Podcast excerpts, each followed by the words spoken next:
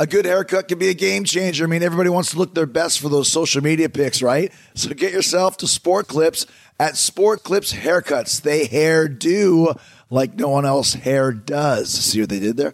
Not only is it the home of champion haircuts, but they've also made relaxing and unwinding the name of the game.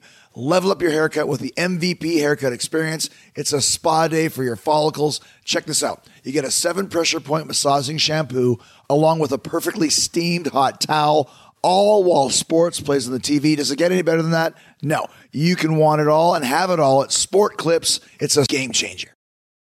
This episode is brought to you by Progressive, where drivers who save by switching save nearly seven hundred fifty dollars on average. Plus, auto customers qualify for an average of seven discounts. Quote now at Progressive dot com to see if you could save. Progressive Casualty Insurance Company and Affiliates, national average twelve-month savings of seven hundred forty-four dollars by new customers surveyed who saved with Progressive between June twenty twenty-two and May twenty twenty-three. Potential savings will vary. Discounts not available in all states and situations. The Jericho Network on Westwood One. All right, Jerichoholics, are you ready for part two with the most iconic figure in W W E history? Are you ready to get caught up in Hulkamania on today's Talk is Jericho, brother? Let's get it rolling, because part two of my amazing sit-down conversation with Hulk Hogan is up today, and you're not going to be disappointed. We're talking WrestleMania one. Andre the Giant, Macho Man Randy Savage, Ultimate Warrior, T N A. We cover it all and so much more. The most revealing interview with Hulk Hogan ever. All you people have been saying it. I appreciate it. Hulk even texted me to tell me how much love he's getting from everyone on social media. This is a whole new Hulkster. You don't want to miss part two. And if you haven't heard it, go back and listen to part one. The following program is a podcast one dot com production. He's a world champion wrestler, best-selling author, actor, and lead singer of Fozzy. Now, now he's rocking the podcast world. Marvelous. This, this, this is Talk is Jericho. Talk is Jericho. Starring Chris Jericho. Welcome to Top is Jericho, the pot of thunder and rock and roll. The spell you're under has been broken by Chris Jericho. The remedy for boredom has arrived. The People's Podcast is here. Let's go for a ride with the return of the illustrious Speewee. We, we, we did Speewee Part One, uh, become an internet sensation. I believe in you. You've, be, you've, oh, had, uh, you've, you've had three or four Twitter followers to add. Facebook's crazy. And it was your birthday yesterday. I and got asked to be on a, another podcast. You got asked to be hired on a podcast. Hired. Yeah, yeah hired. Yeah, they wanted you to come join the show. I blocked uh, them. But, but let's be honest. We've tried this a couple of times, and we've just been arguing. We had to stop it two times before. Just arguing with each other yes. about everything. I didn't like and, the questions. Well, yeah, you didn't. Yeah, you wanted me to. You wanted me to submit a list of questions. Yeah. That I could ask you before you came on the air. Didn't do that with uh, William Shatner, who has a Hollywood Walk right. of Star Fame. Mm-hmm. Didn't do it with Paul Stanley, no. Rock and Hall of Famer. No. Didn't do it with Hulk Hogan, uh, W W E Hall of Famer. Never but had to restart. Never had to restart ever. Never, Not ever. once. No. Actually, I've been doing this. I think you know I've done over a hundred episodes of Talk is Jericho. Never mm-hmm. had to restart an interview once. Yeah, I come and with demands. Come. I have a lot of demands. I, I don't didn't want the free clothes you gave me today either. Yeah, I'm taking, I'm taking the light ones. I'm I'm worried about being over the weight on the suitcase. I'm freaking out about that. I'll, I won't sleep tonight. No, and all. these and these are MeUndies, who's a great sponsor of our show, and, and, yeah. and they brought me some great stuff and they got abundance of stuff. So I said you yeah. got to try these out, and you don't want to take them because you're scared that they're going to make your your suitcase yeah. too heavy. Yeah, I they I don't like that. I've packed unbelievable to make this trip happen because I've been gone since January twenty-fourth, and I'm not a December twenty-fourth, yeah, or December twenty-fourth, yeah. and I. I mean, I have shoes. I have things. I, I have things right. I take. I'm not just this guy that shows up and, and wears other people's clothes and uses other people's shampoo and soap and that. I have a whole like cosmetic bag kit. So you have everything all all, all weighted out, so yeah. you know that your bag weighs exactly fifty pounds. Well, I'm at about probably forty-eight to fifty pounds. I start adding some underwear and something. I mean, these are pounds. Well, how much like, does underwear weigh? What kind of underwear do you wear? You're like, are you a knight in I'm shining not, armor? I'm not the type of person that travels and turns his underwear you're, inside you're, out. I dude, can tell you that. I brought enough pairs. You're a nervous traveler. I am a nervous traveler. You wear your passport around your neck. I did that at your party last year. That was my Canadian thing. How about when you time- come to Tampa, they all love you. Yeah, well, it's like being in Canada, spitting in a bucket. And, and uh, I'm... they come in, you know, and I'm like, hey, I just thought, well, I'll just wear my passport. I had a big Ziploc bag, and I put it in it and just put a rope around my neck. Not the same one I used to going to use to hang myself when I get back to the cold. Sounds good, especially yeah. now that people know who Suicide you are now. Hoover. Exactly, yeah. right? And, and remember the time when uh, when, when you did fall asleep with The Undertaker's match, which we discussed before, and they gave right. you the chair. Actually, they didn't give you the chair. You, you were sitting in the front row. Right. And so when you sit in the front row at a W W E pay-per-view, they give you automatically get it, a pay-per-view chair. Nice chair too. It's part of it. Yeah. And that bothered you as well. You were mad about that. Yeah. I you, I wanted to leave it, and you said, dude, you can't. Like it's like the people thing would pay a thousand dollars for this. Right. Right. Something like that. So I, but I, I didn't want to take it, and then I took it, and I had to pay, I don't know, thirty-five dollars to bring it on as extra baggage. Right. And I just went, you know, like, why, why, why? But I love it. Now that I have it, it's one of those things. I always hate everything until I have it. You're pretty it. hard to, like, sometimes you're hard to get along with. You hate a lot that, of stuff. Yeah. Mm-hmm. You've heard that. Yeah. You're not happy about a lot of stuff, though. You get a free chair that, that bothered you, or free MeUndies, and that bothered you. I use the chair, and I'm sure I'll use MeUndies.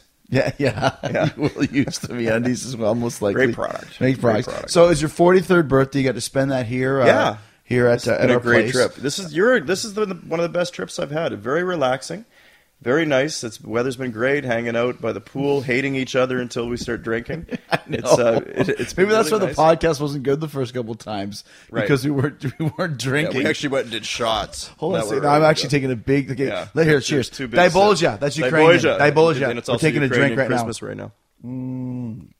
That's for Ukrainian Christmas. Uh, Ukrainians. Um, There's not a lot of Ukrainians in the States. Ukrainians is a real Canadian thing. I don't know about that. I, I think that... Really? Is yeah. there? Because I never really... I don't hear a lot about Ukrainians. I hear Russians. When we were kids growing up in Winnipeg... Everybody was Ukrainian. Winnipeg, tons of Ukrainians, yeah. But it, Winnipeg was a real big settlement for that part. Winnipeg Eastern and Yorkton, because that. that's where that's where cousin Chad is from. Right. Also from, from Yorkton. What yeah, you, yeah. What's that? Nothing. He's a good I mean, friend of ours, but he's yeah. from Yorkton too, and, and Toho. What's the good word? Yeah. He's from, from Yorkton, yeah. and there's They're a lot of Ukrainians. Very Ukrainian compared to right. what I would have been. Uh, but definitely. We all grew up with like yeah. with Ukrainian and the Hunky Bill, and on T V the Hunky Bill's pierogi maker. Now this is where we come from. He looked what? like the Baron. All right, we come from Winnipeg, Manitoba, Canada, and there's actually a commercial on T V about Hunky Bill's pierogi maker. Right. And he would say, the Hunky Bill. Yeah, I'm Hunky Bill. I make a Hunky Bill. And Hunky is like a bad term. That's like saying a bad thing about a Ukrainian. He would call, that's the best thing about the what? Ukrainians. What does Hunky mean? It's like honky, well, it's like but bull hunk. And that was the nickname that the Ukrainians had when they came over. It was What's just a as bull bad hunk? as all the bad names, which I'm not going to ad-lib. Well, right yeah, now well, we can guess those, please. But what's right. bull hunk? Bull hunk? Bull hunk. What does that mean? I don't know what it means. Like a it's hunk probably, of poop like, or something? No, I think it was probably because of the giant heads that we have.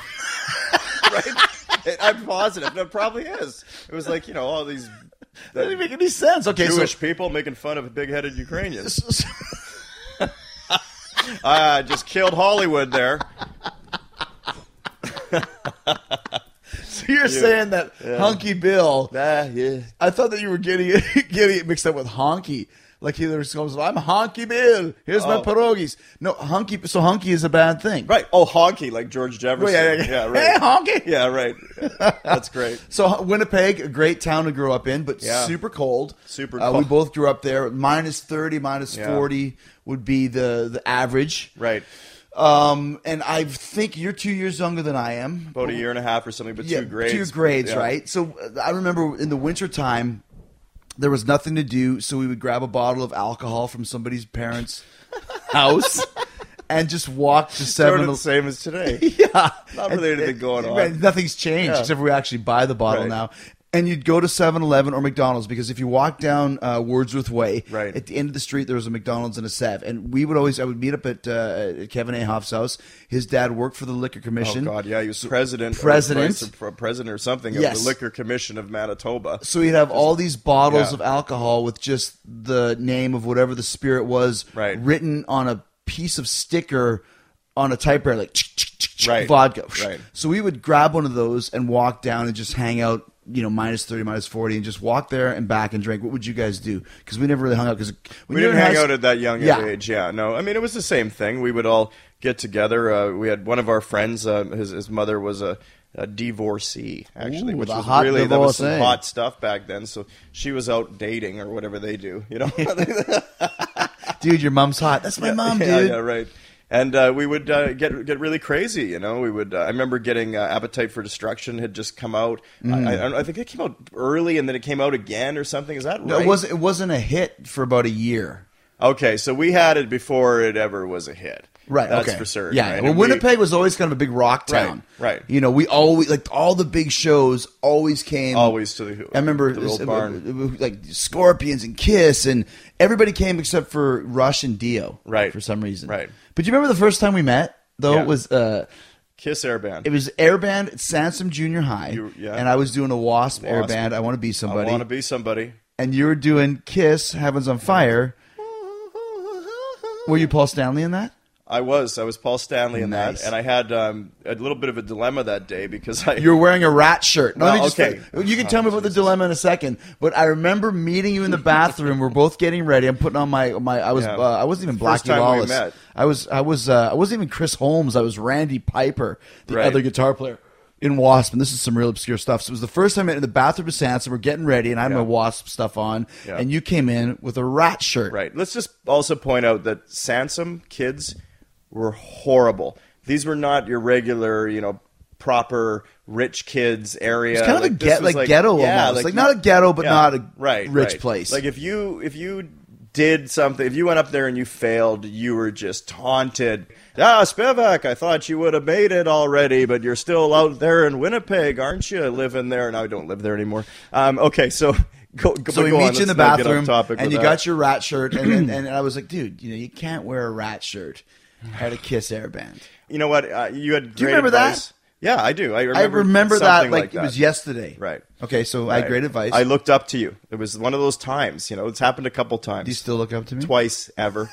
Not right now. No. I, I, when I look at you, I words like disappointment come yeah. into my head. And you know, for me or for and you, creep. Yeah. I think those are the things I think. So you of. see me in the bathroom and you're wearing your rat T-shirt, right. and what happens? Like, why were you wearing a rat T-shirt? Okay, so I took the shirt off. I'm in the, I'm looking in the mirror, and I'm like, okay, so I'm gonna go shirtless. That was my whole plan. Like the whole night before, I was like, what do I wear? And I, I thought, you know what? I can't do a Paul Stanley perfectly. I'm also super. I'm a super lazy person. Like I often like to throw stuff out. Even with music, I'll just like, just do it. Like one take, it's done. Right. I don't want to piss around with putting too much thought into Unlike things. Unlike this podcast. Right, yeah. ma ma masturbate, nap, repeat has gotten in the way of many things for me. So I didn't want to get into to having to do like, you know, it was, it was I, I obviously animalized her, no, no makeup, but still I didn't even have a wig. I didn't have the long hair. I had a short hair. I was a bagger at Safeway basically on stage with a rat T-shirt. I had the shirt off. I looked in the mirror and I had this acne. I used to get this acne all over my back and shoulders. The true story, I played basketball in freshman and that, and and I, people would just stand in the stands and they would see my acne and they would point and laugh. Like, this is an awful school. They'd be like, zit back instead of spit back, zit back. And Grant Johnson, he would yell at me. A big Grant Johnson always reminded me of Moose from Archie Comics, right? Yeah, yeah, right. Great guy, sweetheart of a guy, but just, you know, yeah, big in mother In case he's effort. listening. If, yeah. if you're listening, Grant, we yeah, love you. Okay, yeah, now yeah. just bury him. And we love Go the ahead. Ukrainians. Uh, we really love, love Ukrainians. Ukrainians. Yeah. And we love uh, Rat. We're big Rat fans. Big Rat fans. So, so Grant Johnson, so, big, dumb Yeah, idiot. So I'd be playing hoops, and, and Johnson, and I had very skinny legs. I was like one hundred sixty-five pounds and still six feet tall, six two. And my legs, I'm all legs. Like, look at me right now. I'm gorgeous. I should get these things insured. But this was bad. These were skinny, skinny, skinny, skinny legs. Right. And, uh, and he, would, legs. He, he would go, crazy legs, and just point at me. I'd be shooting a foul shot. You know how nervous that is? And it's Westwood Warriors. Yeah. This place was packed, right? This right. is legendary basketball. Sure. And I'm in, in, and my legs are wobbling. And he's like, do crazy legs. He'd yell at me, you know, because I used to joke around with him. And I made everybody make fun of me. I always did. I said, look at my legs. Look what I can do with them. I'm crazy legs. Now make fun of me when I play basketball, please. Cuckold me. I'm nine years old. I need to be cuckolded. So anyway, back which, to the rat T-shirt. Which Lon just told us what that meant. Yeah, uh, Google, yeah, yeah. Google, Google if you don't know. Lon's half half Lon's salary goes to it. Just kidding, there, buddy. Keep up. The we good love work. you too, Lon, yeah, if you're a friend. You too, yeah. And Ukrainians, yeah. Auntie Elsie, but shout out to you. Yeah. We love you too. Yeah. Okay, uh, okay so, so I had so, acne. So, so I decided to wear the rat shirt because I thought the entire crowd would chant "zit back." I put, yeah, because I'm looking with the shirt off, and I was I was beautiful. Upper body beautiful, right? Lower body. Eh. Well, but you know, skinny, but it's okay. No one cared about I, legs back then. I could have done the skinny jeans thing that all the kids are doing. I right. Been well, that, that was yeah. pretty much back then. You wore tight jeans back then, but it was okay if you had a big upper body. Everyone was just everyone was it was an it was upper okay. body. It was, it was an upper body business back then. Yeah. The Speewee. So that's why you wore the rat shirt, because you were scared that that you would have a, a zit back chant. Yeah. Weren't you? Right. Zit so back. Okay. Instead, so I wear the rat shirt, and you know I'm in grade seven. This school goes. I'm in grade, grade nine. Seven to grade nine. Yeah. Right. Um, so I'm still it was nineteen eighty-five. I'm a kid, and you guys were scary. You know, you really were. Everybody, this is true. Like, people were walking around with leather gloves, studded gloves, tree yes. horn, uh, tree cone studs, the three levels, yeah, the like the stuff. Spike studs, Rob Halford shit. Rob Rob Schock wore them, and uh, yeah, Bill right. Paracetes wore right. them, and Named like uh, Rob, uh, what was the guy who played guitar? Uh, Garth Kwasnica. What was the guy who was in Nothing Pretty? Rob something or other. Yeah, yeah. All those guys wore like big studs. Like, our school is a total metal right, school. Right. Nunchucks, three quarter staffs, rumbos against hedges. People would meet in the field across from each other, and they'd have these. Cool. It's like someone carried a three quarter staff to school, and nunchucks. I have nunchucks. I know you have nunchucks. You're actually really good at nunchucks. I'm really good at. Like nunchucks. That's not even a joke. How'd you get good at nunchucks? I needed to meet girls. I was, uh, would you practice in front of a mirror? Um, a friend of mine, uh, you probably know the um, he John Wangle. He nah. ma- he made them. Oh, this this will get him busted. A nice guy. I love Leave Wangle. The R C M P away from me. He didn't actually make illegal weapons. Oh, so he made them. So he made them for me, and I used to wear a bucket on my head while I practiced them. And then this guy I know, I told him, and he nicknamed me Buckethead, and they were he was chanting Buckethead all the time at me. It was it was embarrassing. And now that but... bastard who used to be in Guns N' Roses stole that gimmick too. Right. But with the rat shirt on, uh, people did stand up and laugh and point at me. And it was oh, awful. Really? So that that's the so way my really? Air so, band went So down. You went on stage for the sure, air look, band. Nothing like Paul Stanley, wearing nothing. A rat shirt, Levi five oh ones. You know, the real you know, tight ones. Yeah. That's what Paul Stanley was. And boat shoes. So they were actually laughing at you. Yeah, it was awful. It wow. was really bad. So you should listen to me, man. As you, you see, know. You know, we went up there, and you know what happened, dude? We... played the Wasp air band, and we got to go on Switchback with Laurie Mustard. Oh, that... So we got on T V with our air band. Yeah. If you would have listened, you could have got on too. Yeah, I, I was already worried when I signed up for the air band that I might be on Switchback, and I had like diarrhea for a week. I couldn't even imagine having to go on that show. Even this is killing me right now. This is the most artificial thing that I've ever done in my life. I swear. If it wasn't to benefit the Ukrainians the that were stranded on the island yeah. of Yaborsky. They have Schmenskis and and drinking uh, borscht. Yeah. Uh, so uh, so uh, oh, to, to, to finish off, it was your forty-third birthday yesterday. Mm. Uh, you, you had a, a great day. You had a lot of people on Facebook commented. You, you beat last year's record. I did. I count Facebook them. Birthdays. I'm insane. Yeah, yeah okay. It's true. I do count them, and uh, I got up to about I don't know in between ninety-five and ninety-seven or eight. I, I haven't really done the final count. What'd you get last year? Probably about seventy-five, wow, which so was a big thing. Okay, so, so you got more yeah, this year than last year. I've been actually um, sending texts to my buddy Tyler going, eighty-three, eighty-six, eighty-eight, and he still doesn't get it. He's like, "What's? Wh- why do you keep giving me numbers? Just keep wishing me happy yeah, birthday." But I think he, he'll, he'll figure it out. So, okay, so so it was a great day. You got, you got, you got. He's, he's also nuts. You got, and, and we love Tyler too. Yeah. And I'm sure he'll be listening. Yeah. Uh, we got over uh, ninety-five happy birthday views. Mm-hmm. Uh, you got to have uh, a nice dinner last night, and we got we got you got to meet Paul Stanley and Gene Simmons, two Rock and Roll Hall of Famers this day. I mean, that was right. pretty cool, right? It was it's very cool. cool. Like when we walked into the restaurant, and Paul Rock and, and Gene Bruce. Were, sitting there with the other owners of the of the business, and and uh, and we come up, and yeah, and Paul was super cool. He was he was really sweet and nice, and yeah, his big hands. He's a big-handed musician man. Hands. Yeah, yeah. He yeah, looks good sure. too, though, man. He looks great. He really does. I yeah. remember commenting him on his hair. I said, "Oh, you cut yeah. your bangs. It looks good." And he was like, "Huh?" And then he, was yeah, like, yeah. he flicked his hair back, but he was like, "I don't think people comp- probably guys don't compliment other guys in their hair, but we compliment each other yeah, with our hair." The, yeah. You finally get to meet Gene Simmons. Um, which was great because mm-hmm. Gene wanted, uh, actually some fan wanted to take a picture of me and Gene and, and her. Funny, that fan is a friend of ours from uh, from Hollywood, actually. A friend of that you and I know, Rika. That's her friend. That's oh, yeah, yeah, right, right, right. So that, friend, these texts yeah. are coming in later, and I didn't realize that. But anyway, yeah, Gene see, says, oh, he says to her, he goes, uh, he goes something like, uh, you're my daughter, and I'm Wouldn't your you daddy, like and this picture? Is your uncle, he says. And then he gives us all a group hug group together hug. And squeezes us. And then I look at Gene and I'm thinking, oh, he's pretty cool. And I'm smiling and looking at him and I'm not, you know. You're not really, you weren't really intimidated, or were you intimidated? No, not at all. No, right. no, no. I, with Paul, I was when I first sat down, because it was kind of like you guys were just you and me across the table, yeah. and I have a hard time hearing anyway. Yeah. And I'm like, how do I even engage in a conversation? I didn't want to be lawn. Nothing against him. Great guy. Runs a car dealership. Wonderful people. Person. Great, ex great, great people. Good owner. People. Um, you know, no, great guy. Uh, and. Uh, and I didn't want to, I didn't, you know, so I, at first it was, yeah, with Gene, I was smiling. I was like, you know what? And he's looking at me, and you can tell we're like, this is cut from the same cloth, me and Gene Simmons. Right, right. Of go. course. He wouldn't be as picky on a radio. He wouldn't. He wouldn't have to start over three times. But, so, but, so he's, I say to him, and all the confidence in the world, I said, it's my birthday today. I look at him. And he looks at you and gets this really cheesy smile and goes, it's your birthday? I don't give a shit. Exactly. And then says, just kidding, and steps one step. Puts out his tongue, and I open my mouth. He grabs the back of your head. Yeah, grabs the back of my head. I open my mouth. He sticks his tongue in. It goes in half an inch, maybe even an inch. I'm letting this happen. Just the tip. Right, because I'm okay with that. Don't judge me. I'm just I'm into the tongue in the mouth, for no matter whose it is. Guy or girl. Exactly. Especially Gene Simmons. Especially Gene Simmons. It's a hell of a tongue. Right. So then I, I let it go to where I could almost feel it in there, and then I backed off, right, and gave it the old, like I just smelled a fart kind of, you know, thing. And but he and the, but he seemed to do the same thing. But he won. He won that part. That he kind of won. But then, but then, uh, I, I think overall it was, it was a good experience. And, and the best of all too was when uh, you took another picture, and Paul Stanley, uh, you said it's my birthday, and Paul said that's an impressive looking beard for an eighteen year old. Right. Yeah. Yeah. So he's, he had, he's got great. You had Paul and Gene giving right. you kind of like verbal, like, yeah, hey, man, we think you're fun. cool. So it was fun. We took some good pictures think with you're them cool, and, and, yeah. and, and, and I still don't. But, hey, it's good yeah. to have you. Well, that's okay. It's good to see you. You looked good, though. You looked really good that day, like yesterday, on oh, birthday day. It was, seemed like it was kind of a weird thing because it was more like your birthday. You got a lot of attention there. I did, the people, yeah. A lot of the, the nice things, you know. I sat there by myself a lot.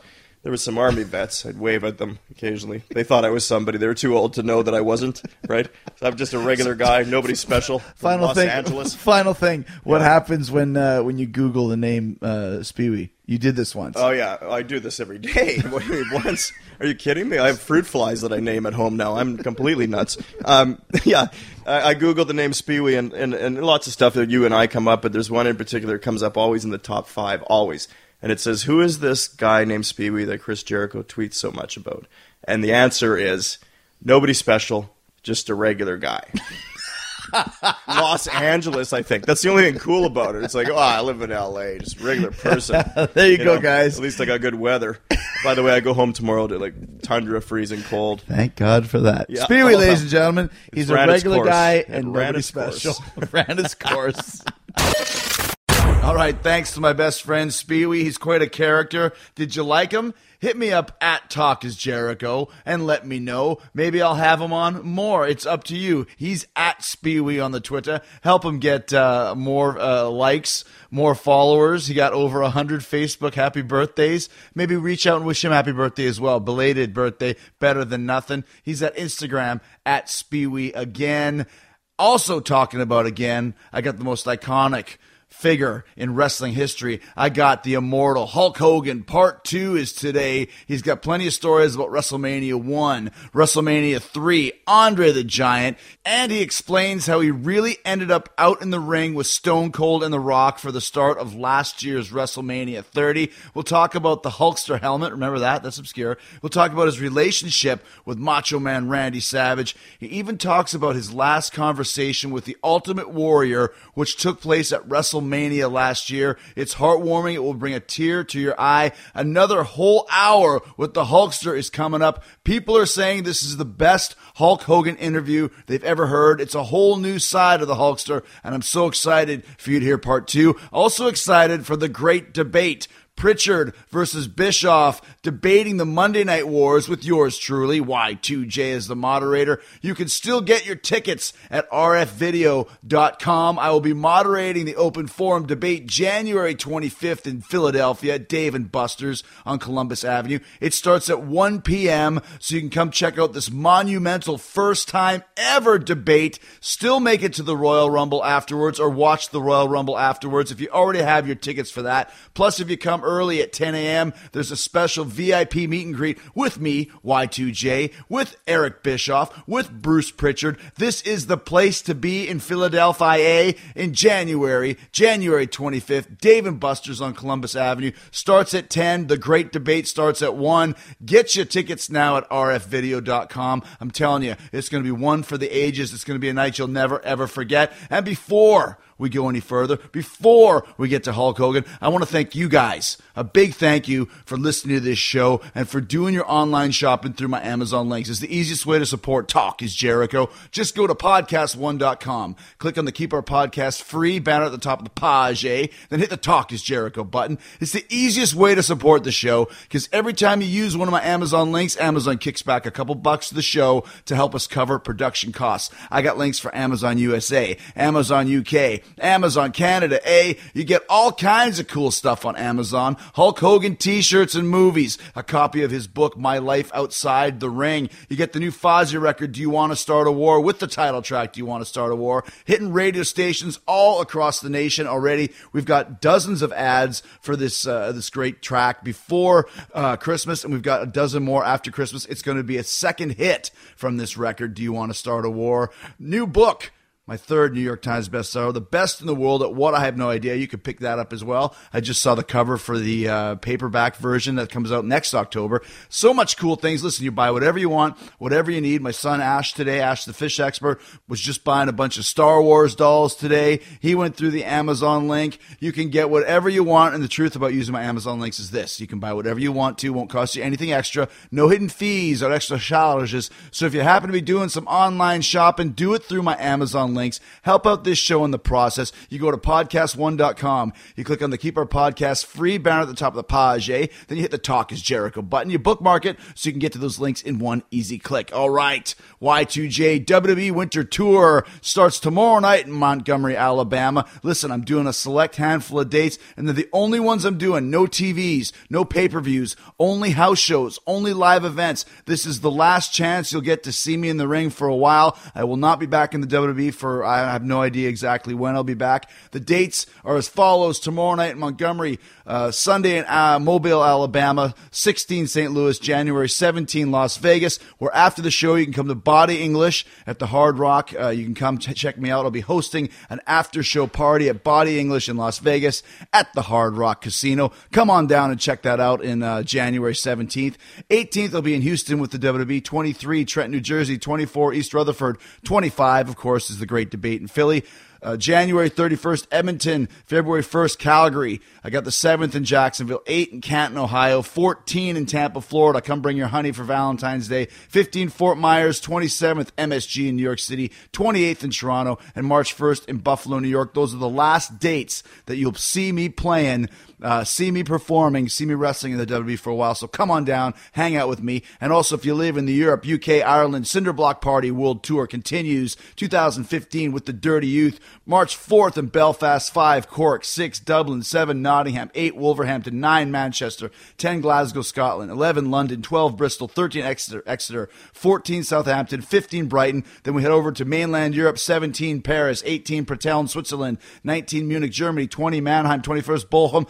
All ticket information and V I P packages available at fozzy rock dot com. If you love Fozzy, if you haven't heard us yet, if you have heard us yet, this is going to be a monumental tour. I can't wait for you guys. guys to come see it. All right, part two with Hulk Hogan.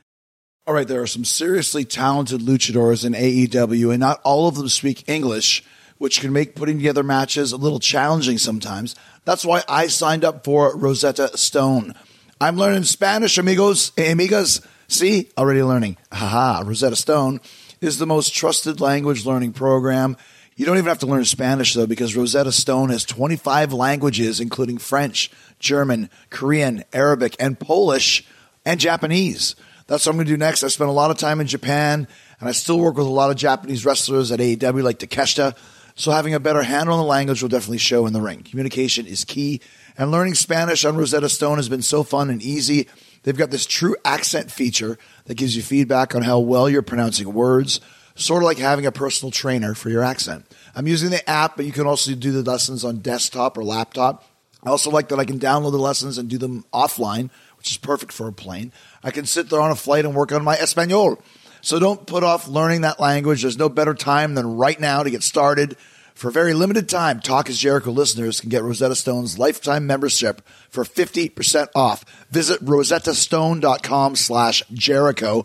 That's fifty percent off unlimited access to twenty-five language courses for the rest of your life. Redeem your fifty percent off at rosettastone.com slash Jericho today. That's rosettastone.com slash Jericho. Do it today.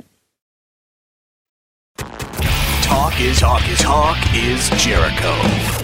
All right, sitting here with Hulk Hogan. Now, Hulk, when you first came into the W W F, were you wrestling mostly in the Northeast, or when you came in, is that when they went national? It was pretty quick because the first thing we did was go into Vern.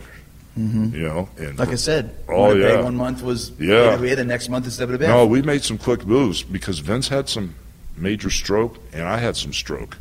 And a lot of the boys were my friends, you know. Mm-hmm. So I could call guys up and, hey, brother. Because a lot of you their know. crew went with you. Yeah, man. I pulled Mean Gene yeah. right away. I pulled Heenan, Heenan with me. I pulled David Schultz, who Vince Senior loved. Mm-hmm. Vince Senior loved Doctor D. David Schultz, and David just was an idiot. Mm-hmm. You know, he could have still been there mm-hmm. working, you know, like the and guys so, that are still there. Yeah, yeah, yeah. And uh, it just was one of those things that, you know, I just – you know, calling everybody, you know, they got all Jimmy and mm-hmm. Macho and every they, they all came in, you know. How closely did you work with Vince at that point in time? Um, we lived down the street from each other. Mm-hmm. You know, he was in Greenwich and I was in Stamford. You know, we had the whole training thing going and the Harley riding thing going. And um, I was in the office most of the time with him, mm-hmm. you know, and then I'd haul ass to LaGuardia or, you know. Make the towns. Yeah, yeah. And, you know, it was uh, – it was a lot of time. I mean, I'd leave in the morning and, and tell my wife, Linda, I'll be home in a couple hours. You know, twelve hours later, I'd still be at the office with Vince. You know. Hanging out, yeah. Going over stuff. Was there somebody else there, too? Was there, like, yeah. booking? Like yeah, Patterson or... was kind of, like, there, but Patterson was, ah, that, get bases, I give up. You and Vince, figure yeah, it out. Yeah, yeah. You that's go how, talk to him. He's that's still how like it used that. to be. Yeah. He's you know? still like that. Yeah, yeah, but, I mean, you know, Patterson at the time was Vince Senior's guy mm-hmm. and Vince's guy, too. But because me and Vince were really clicking, Pat would step out because of the Hulkamania, working the gimmick, and da-da-da-da-da. And, you know, so Pat, you know, gracefully let me find my way, mm-hmm. you know. And when I leave, I don't know what was said, but, you know, Pat was always there and very supportive. I've been friends with Pat forever. Very smart, too. Yeah. I learned everything I knew from, from yeah. Vince and Pat, more specifically how to put together yeah. a match. You know, yeah. That was still the genius for yeah. me. The Jedi. And Barnett was there, too. Now, what's the Barnett story? Oh, the Barnett story. Let's bring it up now. Okay. We'll go back to Vince. We're all yeah. over the place, but I got it. I'm under control. That's okay. The all Barnett right. story was um, he was always in the office, and whenever he'd see me, instead of calling me Hulk Hogan, oh, my God, Sterling, you're just amazing. I can't believe you still have all your hair. I said, Jim, that's because you're not tall enough to see the top of my head. Oh, my God, Sterling. So me and Vince would be in the office. I said, Vince, follow me down the hall. Hide outside Barnett's door, you know. Mm-hmm. So I'd come, hey, Jimsy, what's up, brother? Oh, my God, flipping the time. Just another day at the office. Jim, you know what? This fucking Vince. I'm so tired of Vince's crap. If we could just get rid of Vince, you and I could rule the world, Jim, with this Hulkamania thing and your genius in front. Oh, my God, that Vince, he's such a pain in my ass. Oh, Vince. And then Vince would come around the corner. Oh, fuck you, Hogan. You're such an ass. Can I cuss on this thing? Yeah, yeah, yeah. yeah. You're such an asshole, Hogan. You're such, you're, I'll never trust you again, Hogan. I'd do it a week later. He'd fall for it again. And I'd have Vince hide outside the door. But Barnett was so much fun to screw with. Me and Vince used to die laughing, you know. And we'd just screw with him all the time. He was so easy. But he was part of the inner circle at that point. Oh, yeah, yeah, yeah, yeah. Jimsy was cool, man. Yeah. Jim's, Jim was really so, – and he had stroke, bro. He had stroke around the yeah, world, didn't man. he? He, yeah. was, he was a trip, man. I yeah. had no idea until I started working with him. Australia, Hawaii, yeah. all to the south. Yeah. He was a big, big temple for a while. Tell us about um, the, the concept of the first WrestleMania. And I know it was a huge gamble, or at least, like I said, from Wrestling Lore, about how the, the future of the company was riding on this one show. It was either going to make it or break it, literally. Yeah, this this is the point where, you know, I just couldn't see the force. Through the trees? Yeah, mm-hmm. through the trees. It, it was the point where this is all Vince, you know, and I was real good at being Hulk Hogan and real good at selling out buildings and tearing the shirts, and I was real good at, even if I beat somebody, I figured out how to make them better after doing the job than mm-hmm. they were before they wrestled me, so I could wrestle them again and again and again. And, you know, even like with Vern, I used to get a ton of heat because I said, Vern, let me put this guy over. I can draw my money. Oh, you don't have to do that. You can draw money with him anyway. And I said, I'm getting so much heat from the guys, but that's the way Vern was. That's the way Vince was. You know, it was like for the first three, four years, you know, you got to stay strong. Da, never da, da. Lost, basically, right? No, and yeah. It just was getting to the point where, man, if I could just have somebody put their foot on the rope, even if I can't do it clean in the middle, just put their foot on the rope. I could, the place would sell out the next time. Oh, it's going to sell out anyway. And Vince was right. Mm-hmm. He really was. He was more worried about the merchandise and the toys and all that stuff because when I first went up there selling T-shirts, they didn't have any merchandise. They weren't even selling mm. merchandise. You know, when I asked about playing music in the garden, no, we're not playing music. You mean entrance music? Yeah, really? Yeah. I want to play The Eye of the Tiger. Wow. You know, so back then that they never had anybody. No. They never had any music. No. Wow. So, you know, when this WrestleMania one came along, I was real good at the whole thing, but I didn't see this vision Vince saw. Mm-hmm. So when they say, oh, it was Hogan and Vince that both helped, no, bro, it was Vince. Because I didn't get it, man. I didn't know where he was going. I didn't know he was rolling the dice like that. As you far know. As putting the whole company's fortune on no, the line. No, I didn't. And even in the middle of it, I didn't realize, you know. What was, was the... Um...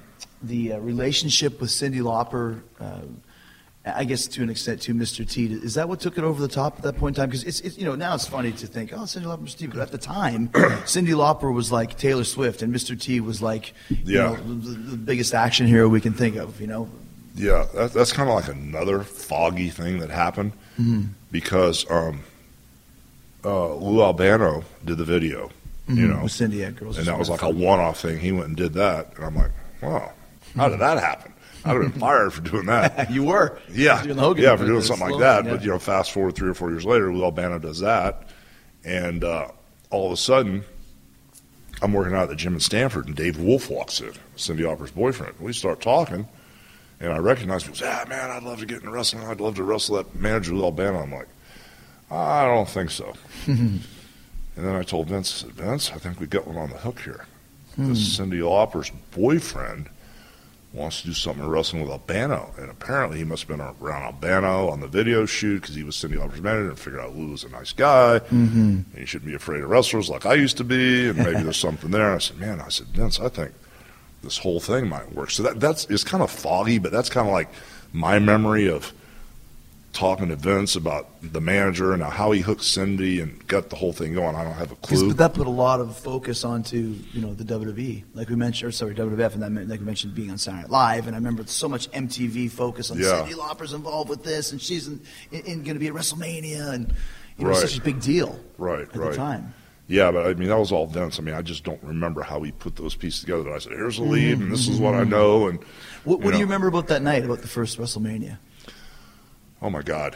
Um, was it a pressure-filled night? Yeah, it was, it was, it was a tough night because it was, you know, first off, Mister T started getting sketchy, you know. As far as? Well, if you if you rewind back, Orndorff and Piper mm-hmm. did not want an actor in the ring.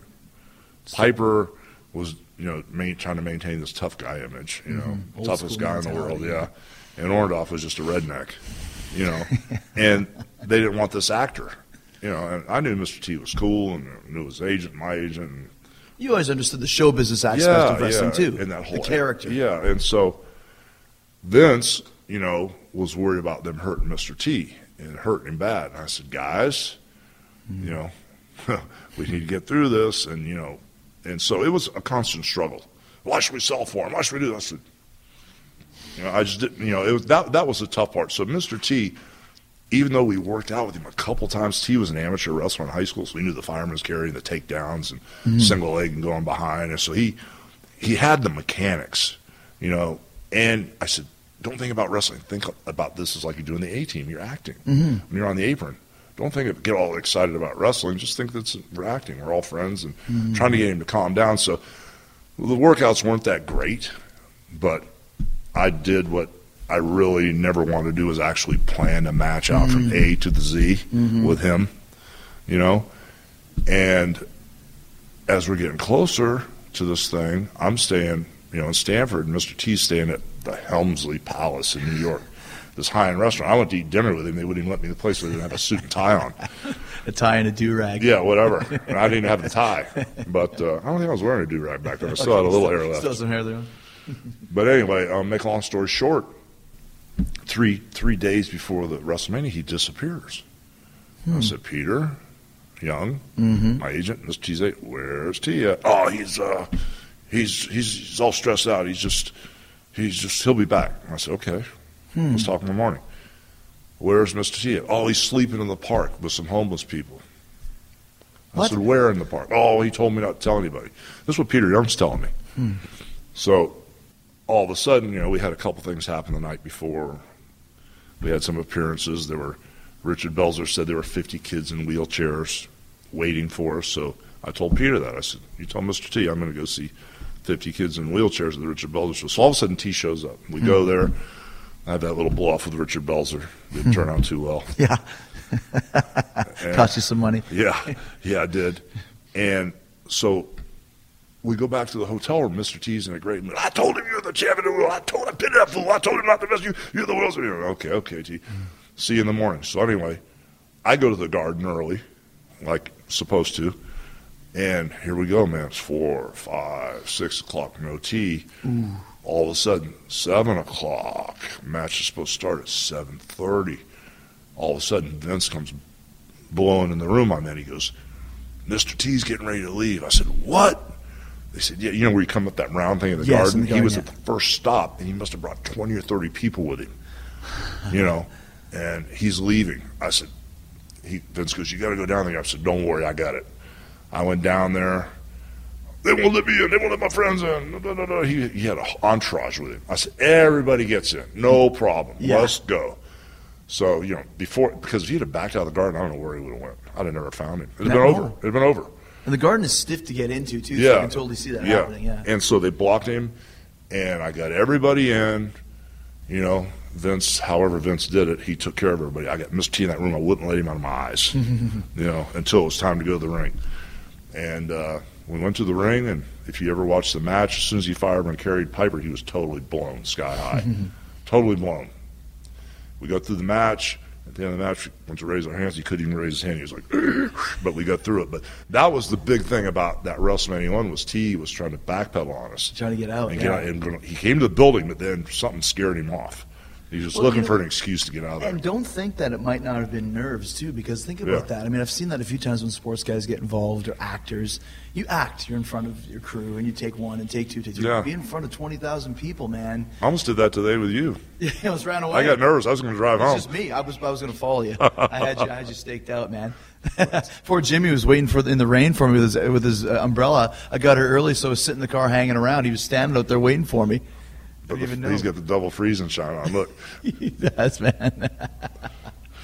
So was was there kind of some um, maybe the next day or over the next week, kind of waiting to see like what is what's the buy rate? What are the numbers? You know, how did we do? How do we do? Because that like like I said, we were Vince was saying like this is make or break. If we don't make money on this, the company's done. Did you have any input in that or any knowledge of that? Or well, the next day we had a couple glitches. You know, it was all closed circuit. Yes, old school. You know, so all of a sudden, Philadelphia, the signal shut down for twenty minutes. They almost had a riot, and Nassau Coliseum, it was down for two seconds. And let's explain quickly. Closed circuit, which probably hardly anybody knows except for old guys like us, is you would go buy a, a ticket to the arena, and then you would sit in the arena and watch the big screens that were put up, uh, kind of like archaic pay-per-view, but it wasn't at your house. It was at the arena. So that's it's like like going to a movie theater, but you're in exactly, but big, you're in an arena. Yeah, a big yeah. arena with a big screen. Yeah. Right. So the pay-per-views, or whatever it was, not pay-per-views, but the uh, closed circuit, there are a few glitches here and there. But, you know, if you, you know, the overall theme was huge success. Mm-hmm. You know, huge, huge success. And then, you know, we got through WrestleMania one, then we were on fire with Muhammad Ali being the guest referee and Mister T and Cyndi Lauper and Liberace, the Rockettes, and Mary Hart, and Billy Martin, the manager from the Yankees, and just—I mean, it was—we were off and running then. Mm-hmm. And when I'm telling you, bro, everything was sold out day and night. It was. I mean, I hit Philadelphia Spectrum at one o'clock, sold out. The Garden that night, sold out. The next day, Boston Gardens at one o'clock, sold out. That night, L A Forum, sold out. And it was like that everywhere. Even house shows, Branford Arteria, sold out. Maple Leaf Garden sold out. C and E Center, I think there's going to be seven thousand people. seventy-four thousand people. I that mean, was crazy, yeah. It was insane. And it was like, you know, my biggest thing was, hey, brother, big food, big boot, room service, can't miss room service, you know. I got to the point where, hey, man, they're already in the building. Let's give them, get the heat. Let me Hulk up. Let's go beat. Because you would go on before intermission a lot of times. Sometimes if I had yeah. to do two-a-days. Gotcha. You know, sometimes they just put me on intermission because I was just burnt because there were no Stone Cold. There was no Chris Jericho. There was no Triple H. There was no Rock. It just was just you. me. Yeah. For like the first fifteen years. Well, not that, maybe first ten no, years. For, yeah, for a while, a long time. Yeah. I think the thing that you were great at, too, was you were always really good with, uh, working the crowd, I mean, with the hand to the yeah. ear. And that that was just part of uh, the Hulkster's personality. Was that, did that uh, organically evolve over time, or right off the bat did you know, okay, I can work well, the crowd? Well, I, start, I started figuring out in Minnesota, mm-hmm. but I also figured out that if you got hurt, you didn't make any money. Mm-hmm. And, you know, a couple times I jumped off the top rope. Blassie had me in Japan doing knee drops off the top rope with no knee pads. My good God, my knee's already blown. I've been over here a week and my knee's gone. Mm-hmm. You know, the old school thought from Matsuda was real wrestlers don't wear knee pads. Wow. That was where I came from. Wow. You know, yeah. Fred Blassie goes, same thing. Real wrestlers don't wear knee pads. So, hey, I get it. Mm-hmm. You know, but, you know, I didn't know any better. I just listened to what I was being told. And uh, what was I talking about? Oh, we're just talking about you uh, working on the Hulkamania after show. Oh, yeah, and yeah. And, and the thing is, you know, I'd go to Japan and wrestle, how they taught me in Florida, you know, and have fun over there. Mm-hmm. And then I'd come back here and I'd have to work a totally different gimmick. You know, because when you would go over to New Japan, I mean, the first time I went to New Japan in seventy-seven or seventy-eight, I looked out of the curtains at the opening match. I got sick. I went, oh, oh my God. You know, nervous? Yeah, mm. and the first guy I had was Ricky Choshu, oh, who wow. was having his first match after getting a gold medal in the Olympics. And I was fourth on the card, and I asked Blassie, what should I do? He goes, just go beat him up. I went, what? He goes, yeah, just go beat him up. I go, are you serious? He goes, yeah. You think you're not wrestling? I went, no. He goes, then go beat him up. I went, okay. Good point. You yeah. know, I mean, I get it. Yeah. You know, and so I was scared to death, you know, so I found out after wrestling so many years, you know, and then figuring out the Hulk gimmick, that if I wanted to make money night after night after night after night after night, and whether it was wrestling five times a week or ten times a week or flying three hundred days a year or whatever it was, I said, you better figure this out, how to keep your feet on the ground. Because mm-hmm. if you don't, Jesse Ventura will take your place. Orndorff scratching for the belt. Piper's Piper, in there, if he would yeah. have done a job, I'd have loved to switch the belt with him one hundred times like I did Macho, but he wouldn't do a job. I couldn't, really? couldn't trust him. Hmm. And I told Piper a month ago, I said, can you imagine how much money you would have made with me if you had just done a job, Piper? And then as soon as you'd done that, I said, hey, Vince, he's cool. Now I could have dropped the belt to you. And you, why, why, what was the mentality of not wanting to do a job? I don't get it. It was that he worked himself into a shoot. He actually thought he was a tough guy. So Piper, it's a work, and we, I tease him now. I text him every day. I can show you the text I send every day. I text him every day, all these spiritual messages. But I tease Piper, too. I said, can you imagine the millions and millions of dollars you'd made if you'd have just done one job for me? Just one, yeah. Dude, I'd have flipped that belt to you four or five times when I was doing those low-budget movies. Yeah. You even told the story last time I saw you. You had that, used to have that helmet, the Hulkster helmet yeah. with a big fist on the top of it. Yeah, because Bad News Allen wouldn't do a job for me. So you got the helmet made so you would have a reason to hit them for a D Q yeah, or something? So now will you go down? Bad news if I hit you in the head with this helmet or run across the ring and headbutt you with it? Hogan's trying to double-cross me, man. Yeah. But it was crazy, man. Wow, and, that, and that's just that's kind of how it was back in those times and back in those days, you know. It was such a real, um, like you said, no trust. They're going to try and outsmart me, outwork me. Well, and, and, and back in the day it was different, too, because if I went to the Spectrum mm-hmm. – and Gorilla or Strongbow or somebody gave me a finish and it was a little kabuki-ish, I called Vince at home. I said, hey, brother, you know, what's what are we doing here next month? Mm-hmm. Let's work backwards. I don't mind doing this, but I need to know why. Mm-hmm. You know, and so we were on the phone. It was actually me and Vince on the phone whenever there's an issue, and then it come down, okay, do what everything's best. I'm like, thank you. Mm. Make sure everybody's taken care of. Let's just do this. They, it was it was different back then, bro. It, it wasn't like it is now. I remember even when you came back, I think in two thousand two or so, and you were working with like guys like myself and maybe Ang a little bit, but I remember working with you for about five or six months. And I remember a couple, about a month afterwards, you're like, I can't believe how easy this is now. It's like you guys want to work, and we're working together. You said it was never like this before. No. And I was like, how do you mean? You're like, guys would never allow me to do anything. Yeah, well, you, know? you, you were my favorite to work with. Yeah, we had a great, great time. Because I knew the matches were going to be good. Mm-hmm. I knew you were an entertainer, and I wasn't going to get hurt, mm-hmm. you know. And yeah. I had a bad experience with Kurt Angle. You know, because me and Kurt Angle went out there, and man, it was like... Oh, you suplex you or No, something. no, no, it wasn't even that. It was like first two or three times, I said, bro, I said, man, what's your deal? Mm-hmm. And then, you know, I didn't know, but then we got to T N A, he goes, oh, Vince told me to do that to you for the first five I'm minutes. I'm sure like, he did. Thanks, Vince, sure. you know, standard sure. Vince rib, you know. you know. But, the, yeah, things were, were different back in those times. You yeah. know, speaking of someone, you mentioned that you'd worked with them earlier when you when you kind of were in the early days of Senior working with Andre. Yeah. I mean, obviously still one of the biggest WrestleManias of all time, three, and your match being the angle that drew so many people. Um, Andre wasn't quite as agile as he was back in the days, but he still still was Andre the Giant. I mean, was he? How was that whole feud working with him, and was he into it? Was he cool with it? And how was he? Well, you know, there were like two Andres, hmm. uh, the, the early Andre and the old Andre. Mm-hmm. The early Andre was full of piss and vinegar, mm-hmm. who hated anybody six foot nine, ten, eleven, such as Big John Studd. You know, because he thought John Studd was trying to be the Giant. Uh, I thought I was going to be as big as Andre someday, you know. Yeah. And just, I don't know if he's jealous or keeping a spot or teaching everybody a lesson or whatever it was, but I know the first seven or eight years of Andre, it was tough. I mean, it was brutal.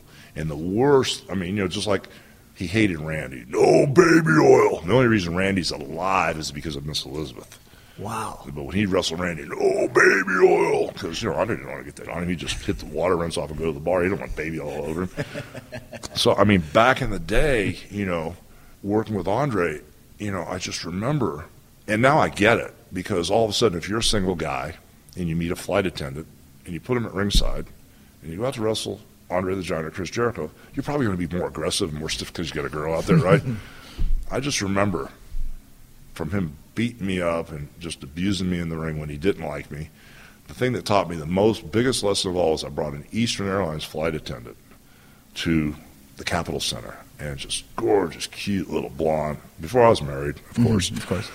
And she was sitting ringside, and I just remember he picked me up by those yellow trunks like a stork, you know, and my butt crack, he T-balled me with a butt crack, and he carried me around like I was a baby, stuck my neck on the bottom rope and tied my bottom, hit my head in the bottom two ropes and took this big foot and was just yoking the rope up. yeah. And if you have any idea how stiff that was in those old school rings that weren't all the same everywhere, there's one of those old school boxing rings in the Capitol Center wow. that he yoked, on it, but it didn't have four ropes, it only had three ropes. There was a twenty-two foot ring in the Capitol Center as hard as a rock. Mm-hmm. But the ropes were stiff like wires, and he yoked my neck up, and then he just used that foot, and he just violently shook the ropes with his foot, and goes, no more girlfriends, no girlfriends. Okay, I get it. I thought he broke my neck, you know. But I got past that phase, and then uh, the whole thing went, you know, in, in Japan, it got crazy. And I think from this point on, we became friends. Vince was over there, taking over for his dad, mm-hmm. and he decided to change the game, and from everything I understand, the booking fee changed mm-hmm. from what Vince Senior required to what Vince required, and I just happened to remember that I was, you know, running hard with Adrian Adonis at the time mm-hmm. in Tokyo, and Vince called me, he goes, well, you got a title match tonight, you against Fujinami, which Fujinami is a great guy. Yeah. But he was also Carl Gotch's boy. Yeah, shooter. You know, great guy, so, you know. yeah. And he goes, I told him you're not coming back tonight. Hmm. I mean, I told him you're not ever coming back to Japan because we couldn't cut a deal. Mm-hmm. And the title's on the line, line tonight. You're on T V. Do not lose the belt. This is the W W F title? Yes. So you guys went over there kind of as a joint show or something like no, that? No, we went over because I was booked over there, and Vince just happened to come with me because gotcha. He wanted to talk to Sakaguchi and Oki. So you're working for and New renegotiate, Japan. Yeah. I gotcha. Renegotiate, but just happened to be. I hear you. But you're the W W F champion. Yeah. At the time. Okay. And I'm on T V, right. and all of a sudden, you know, it's like, okay. Red light fever. Everything's cool. Just don't lose the belt. So Peter Takahashi, the main event referee, goes, oh, Hogan-san, tonight we do Fujinami, do this, that, and the other. One, two, kick out, and then another close falls finish, one, two, two and a half, and you barely kick out. And so Danny Hodge, come here, brother. So I brought Danny Hodge over. I said, you are not refereeing the match tonight. Danny Hodge is. Wow. So I told Danny, I said, here's the deal, bro. I don't know what's going to happen out here, but if something happens, I get hooked or I get in trouble, you get close enough where I can grab you. Mm-hmm. You know, because the last thing I want is to get, you know, double-crossed. Yeah. Double-crossed. screw job gimmick, yeah. or get stretched or get hooked where I, I got, you know, in a real shoot yeah, hole, yeah. you know. So I said, if I get in trouble, you know, you get close enough where I can grab you, you know, this party will end if yes. you get close enough where I can grab you. So I think Andre knew what was going on, and he kind of heard what had happened over there. And from that point on, his attitude changed towards me, you know. In a, in a better way? In a better way, yeah. He thought you were a Yeah, cool because guy he or... knew I was going to do whatever I had to do not to lose the belt. Gotcha. And it, everything changed after that day. Hmm. He started being nice to me and you sit here with me and drink all day. I'm okay, you know. And just it got it got much better after that little thing. It was such a great angle, though. I still I still remember to this day. The biggest thing for me, and it was and it wasn't planned, was was when he pulled your shirt off, pulled your cross off, yeah. scratched your chest, yeah, and there was blood coming down your chest. It's yeah, like, oh, like that just made it so much more real. It was such an amazing angle of Andre, the beloved hero, turning on, on the other beloved. If you hero. ever want to watch that tape again, uh-huh. and you'll notice it because I'm going to tell you, uh-huh. when he ripped my shirt off, I didn't know the cross was going to be ripped off, but I wanted to cry, and I didn't uh-huh. know if I could. If you see me stand there with my finger out like this, I had Vicks Vapor Rub on my finger. I was going to rub it in my eyes. No. Yeah, but if you ever watch the tape again, you'll see me standing there with my index finger out like an idiot. You know, you know, it's just totally cry? unnatural. No, I, oh, I didn't okay. have to. I was bleeding. I was like, oh my God. Yeah. You know, Piper was interviewing me. It worked. It know. was so good. Yeah, but if you ever see it again, you'll see it, that. It looks for the so look for the, the finger. The finger. And, the, and led to the biggest house, you know, the, the ninety-three thousand yeah. people. And how was the was the match that night? It's, I mean, it's a classic, but how was it for you putting it together? It was cool. It was a situation where, you know, Andre was in trouble with his mm-hmm. back. And, uh, you know, Vince came to my room. Here we go once again. Vince came to my room. I don't know if he was kayfabing Andre or he wanted to talk to Andre, but, you know, he goes, what are we going to do with this? So we had a big yellow legal pad. Mm-hmm. And I hate doing the Diamond Dallas Page gimmick. You know? And I love move Diamond. Move, but, yeah. Yeah, but I, I, Vince goes, what are we going to do out there? I said, okay, argue, push, have him throw the punch, block, one, two, three. Pick him up, fall backwards. Mm-hmm. Kick out, one, two. Andre can't stand up, so he'll be close to the ropes. He can pull himself off the ropes. Slam, one. Second slam, stuff in my back. I wrote everything out completely. From A to the Z, I wrote everything out in this legal pad, which was the standard Hulk Hogan Plan A match, because I had A, B, and C. Did D, you really? D if I needed to. Really? Yeah, I mean, you know, standard. Sure. If you wanted to draw once or twice or three or four times, sometimes I had to work with four guys, and or like three times around the garden with yeah. watch. So I'd make it Plan A, B, C, D, and then just rearrange the players and what everybody did. Yeah. But the Plan A match was the standard match, and Vince wrote it completely out. He gave it to Andre. Mm-hmm. Or he, I don't know if he, I don't know what he, I don't know if he gave it to Andre or talked to Andre. But afterwards, I said, Vince, this or this. He goes, oh, you'll be okay. Now, see, I to this day don't know if Vince or Andre were ribbing me. You know, as far as you writing it yeah. out. No, not writing out. Who's going over? Oh, they never told you before. No. Well, how, how could it not be you? I don't know. Okay. Well, I mean, he didn't have to put me over. It might yeah. have been fine doing a job for him. I guess it's Andre the Giant. Too, yeah, though. brother. He's going to put you over. What are you going to do? Yeah, so. That afternoon, I saw Vince that morning. He goes, well, you'll be fine. You'll be, you know, what is it? Yeah, is it winning, yeah. Up or down? Yeah, just let me know. Oh, well, you'll be fine. Don't worry. I'm still working on it. So about two, three o'clock in the afternoon in the building, I said, Vince, what's up? You know, what, mm-hmm. what are we doing here? I think you need to go talk to Andre. Now, I don't know if they're ribbing me or working me. Or... So I go sit next to Andre, who's in a ton of pain, two quarts of Crown Royal. You know. Before the match. Oh, of course. And you said he couldn't even stand up. He had to use the ropes to help well, his him. His back was bad. Gotcha. It wasn't from drinking. No, no, just, I, no, I got you, but I'm yeah, saying he was in yeah, bad physical condition. Yeah, his back yeah. was bad. Two quarts, wow. That was nothing. That was nothing. But anyway, you know, I was sitting there with him, and I said, Andre, what are we doing? Don't worry. Okay. A couple hours later, you know, giving me drinks whenever he's not looking. I'm dumping him, bro, because mm-hmm. I, I, I'll never make it to the ring if I sit here. And we're there at noon, and we probably don't go on until eight, so nine. Trying to ring, like, work with him, drink yeah, with him, yeah. Yeah, so there's no way. And so, you know, I just kind of moderated. Don't worry, don't worry. So um, we get ready to go to the ring, and Andre goes, right before we go to the ring, goes, don't worry, I'll take care of you. I didn't know what that really meant, hmm. you know. So we got in the ring, and everything I wrote out, he did. Hmm. I mean, it was like he memorized it. Every single thing we, and I wish we had that yellow legal pad. Oh, yeah. Every single thing we wrote in that yellow legal pad was pretty much to the T. It blew my mind.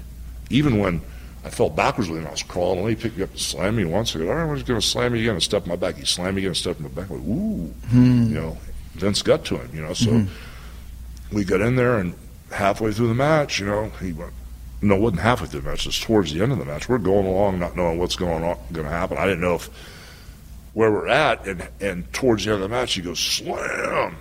You know, I don't know if you're going to fall on top of me or what, but he hooked my neck, mm-hmm. put his hand on my thigh, and right when I had him up and turned him, he went, leg drop. And I slammed him, you know, wow. went and dropped the leg, hit the ropes, dropped the leg on him because he was so big, you know, yeah, it was just yeah. weird. Nowhere to go, and he yeah. didn't kick out. Were you expecting him to? Yeah. Yeah. And mm-hmm. I didn't even stand up. I just rolled off him and put my hand up, and I knew what he did for me. Mm. You know, but that's what he did to me. He just... Why, why do you think that he didn't want to tell you? Dude, I don't know, man. Do you think he was still trying to decide for himself, maybe? Or I don't know. I don't know if he wanted to see if the match was going to work or... Mm-hmm. I don't know.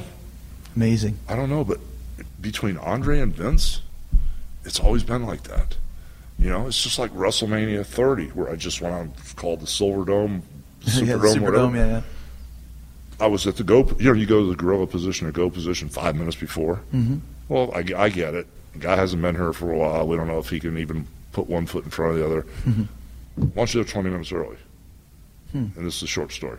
All of a sudden, I get to twenty minutes. Oh, you got to go all the way across the other side of the Superdome because Stephanie's busy in makeup, and you got to do a press conference. I walked in the press conference, and there were more photographers than I'd seen in a week hmm. in the Superdome. And Andre this and Andre that, and it really is a Memorial Battle Royal, and is this going to be every year, and what was he like, and how heavy was he, and was he a nice guy, and did he really drink, and da da da da da da. Andre, da, da, da. Go, go back to the go position, go to the go position. Vince, what's going on? I see Stone Cold and The Rock over there. What, what's going on? Oh, no, you're fine, just go on out there. So I go out to the ring, you know, and... Hey, everybody, thanks for being here at WrestleMania thirty. It's awesome being here in the Silverdome or whatever I said. Yeah, yeah. My mind was so far gone from talking about Andre and seeing Stone Cold and The Rock in the corner. So you didn't know that this was a, this no. wasn't a planned segment? No, and all of a sudden I go out to the ring and do my thing, and standard Vinceism, here comes Stone Cold, mm-hmm. comes right to my face. You know, here it is. You know, I'm not a mark anymore. Right. But he gets in my face and goes... You know, it's kind of like saying, hey, everybody, aren't you happy to be here in New Orleans, Louisiana? Yeah. He gets right in my face. He goes, hey, does anybody here want me to see you put a can of whoop ass on Hulk Hogan? What do you think's going to happen? Right. And I'm looking at him, mm-hmm. not responding, but just waiting to take it all in and then reply correctly. Mm-hmm. Ah, I'm just kidding. We're just out here to, to, to tell Hulk Hogan how much respect I have for you. I was like, you know, okay. But it's just one of those Vinceisms. So yeah. When I look back to WrestleMania three, was it another Vinceism? Was it him and Andre mm-hmm. together? Was it them actually seeing what I was made of after all these years? What was it, you know? Was it just Andre not wanting to know what to do, you know? I don't know. But Vince says, the thing that has me is Vince said, you're going to be okay out there. Mm-hmm. Like he knew something. Mm-hmm. And then Andre goes, don't worry, you know? Were they just stringing me out, Wonder, just right? screwing yeah. me one last time? I mean, you know, what was it, you know? Vince's Jedi mind you tricks. Know, Kurt Angle go stretch Hogan for the first five minutes. Hogan go out in WrestleMania thirty. Oh, no, don't worry about what they're doing there. What? You well, know? I mean, that's, you know, and Vince also, too, would also subtly plot guys against each other. I know he did that with me and Triple H for years in the early two thousands because it made for better matches. Shawn and Brett, perfect example. They were friends. Yeah. Suddenly they hate each other, want to yeah. kill each other. Don't think that the master of puppets wasn't pulling some strings there no, it's, somehow, it's, you know? It's the best, man. It's amazing, right? Yeah, so I mean, I, who knows? Yeah, yeah. That's but, the way it went. You know, so many great WrestleMania moments and matches. Another another one that I loved, I mean, obviously, the, the, the Macho Man, the Mega yeah. Powers, w- was amazing. Um, was that something where you guys were kind of, was was were you, were you straightforward with each other there? Was there ever any heat between you guys there? Or was at that point you guys working great together? Um. For years, Randy and I were tied at the hip. Mm, best of friends, right? Yeah. Once we became friends, we did everything together. We had a mm-hmm. blast. We, you know, just uh, everything. I mean, he lived down the beach from me. It was like I saw him every single day when we were home. Mm-hmm. Worked out together every day. Um, just did everything together. And uh, he was a guy I loved working with. because, you know, his gimmick was twenty-four seven. He was always on. That was his real voice. Yeah, yeah. His real voice. Elizabeth was perfect. Yeah. You know? I mean, the first night I met Randy when they came in Poughkeepsie, Vince goes, hey, look at this new guy. He had some raggy-ass jeans on with patches and a leopard skin headband turned sideways. And hmm. he goes, what do you think? I said, oh, it's the girl's manager. I said, if the girl's with him, we can make this work, you know. And, you know, Randy was probably, I don't know, one eighty-five, ninety pounds the oh, first really? time I saw Smaller. him. Yeah, so, I mean, you know, maybe two hundred, but, I, you know, mm-hmm. we just clicked. And he was great, and everything went really well. And then when that whole Elizabeth thing, when she left, you know, it was me and my wife's fault. Mm. And it all went downhill, and thank God before he passed away, we got to reconnect. Yeah, we did. That's cool. Yeah, it freaked me out too, man, because after all those years, be a man, Hogan, I'm going to beat you up. I mean, we had a little run-in at Universal, you know, when he wasn't feeling well, you know. Uh, at a, was it a T N A thing? or was it? Yeah, okay. It was at a T N A. Dixie Carter wanted to talk to me, and I wasn't working anywhere. Mm-hmm. And I just drove over there. Mm-hmm. You know, I had Brian Knobs in the car with me. Hey! Yeah, so I drove over there, and all of a sudden, we saw Scott Hall walking up. He goes, hey, Hogan, Macho's in there. What are you going to do about it? I'm like, okay, Scott. You know, I hadn't seen Randy other than he'd been threatening me, and he put out a rap album. And, yeah, yeah. You know, whatever. So when I walked inside, you know, this is before we got along. When mm-hmm. I walked inside, he had Kevin Nash with him. And he had his bodyguard, Brian Adams, with him. Mm-hmm. There was a big cheese plate of food there on the table. And I said, hey, Mach, what's up? You know, I got nothing but love for you. You know, I put my hand on it. Hey, f*** you, Hogan. Mm-hmm. I said, well, brother, if you feel that way, why don't you take me outside and beat my ass like you've been telling everybody you're going to do? And he didn't move. And I realized, you know, last time I saw him was Spider-Man two ninety or two eighty-five. Yes. And then I saw him, and he was really thin. Mm-hmm. Really thin. He had on leather pants with a leather hat and a leather duster, and he was all covered up. And you know, I'd look down his legs, and about the size of my forearms, I could tell he'd lost a lot of weight. And, when he didn't get up, I just sat there and ate his cheese plate. You know? it just, and I, I just was figured, you know, he was just working. There was the work, and he's mad at me still. Mm-hmm. And, and I kind of let it go. And then, you know, we weren't friends forever and weren't friends forever. And one day I was in the middle of my seventh or eighth back surgery, and I couldn't pass an E K G. Mm-hmm. And I was sitting there with my new wife, Jennifer. And you know how there's a doctor's table with paper on it? And there's a couple small chairs that sit in. Me and Jennifer were sitting in the chairs. They didn't want to sit on the table. And, dude, the door busted open. Oh, yeah, what's up, brother? Is that out of nowhere? Just, Macho just walked in. He looked vibrant. His hmm. eyes were lit up. And he was like he was about two thirty-five or two forty, really healthy. You know, and he had a wedding ring on his finger. And I said, well, I said Randy, mm-hmm. um, this is my wife, Jennifer. And she goes, hi, Mister Macho Man. You know, she's not a wrestling fan. She yeah. didn't know who he was at the time. And we just got married. And uh, I said, wow, I see you got a wedding ring. Oh, yeah, brother. I married my high school sweetheart, and everything's cool. I said, wow, that's awesome. He was super nice to me, you know. And Jennifer didn't know anything. You know, she goes, hey, Mister Macho Man, um, you know, we're having a cookout today at the house, and Terry's got three or four of his lawyers over there. I'd like to come, well, I don't want to be around any lawyers, but maybe we could start with a phone call, you know? And that was the beginning of it, you know? And then we talked a couple times, and his mom was having some problems because his dad passed away, and I was on an independent show with Lanny somewhere in Canada. Mm-hmm. And we called Randy and said, hey, man, you know, we're home in a couple days, and let's have a big cookout over at your mom's house, you know, and everything. And we planned it, and he passed away before we, we could do it. Oh, man. Yeah. Isn't it amazing yeah. when you think back to those days, like the younger days, like what the hell were we so angry at each other for? You know, everybody was so mad. Not everybody, but you Dude, have, you know. It, people change, and we've all grown yeah. up. And I know I'm getting off track with this, but I got to no, say no, this. No. The thing with the lawyer was just, was killing me, you know, because. With the lawyer?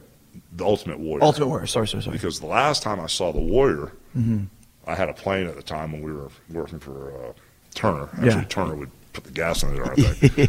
The only way I could afford it, but you know, the Warrior had flown back with me to Tampa, and instead of going home to Phoenix, he hung out at my house for a couple of days in the pool with my kids, hanging out with Nick mm-hmm. and Brooke. It was just so gracious, unbelievable. And then we had that little thing with the self-destruction of the Ultimate Warrior when he called me as a witness, and I just told the truth, mm-hmm. you know, and everything went downhill. And I hadn't seen the Warrior forever, and then I saw all the YouTube stuff, you know, that was said about me, and kind of just let it go, you know, because I'm in a different place, and you know, forgave myself first for whatever contribution I may have had to any mm-hmm. of this negativity, and forgave him, and everything was cool. I couldn't wait to see him. Then when I go to WrestleMania, I get orders from, you know, Triple H and Vince, don't talk to him. That this year at WrestleMania this year, thirty. Wow. Yeah, don't talk to him. Let him get through this weekend. We want him to have a good time. We don't want any problems. I said, well, I told Triple H, I said, well, just hate me. I said, he said stuff about Kevin Nash and you, and, and you know, so, and Triple H said they had already made up, and I, you know, I didn't know what was going on. Right. And so then the night of the Hall of Fame, they put me right in front of the podium. And I told Triple H, I said, bro, this is not cool, you know.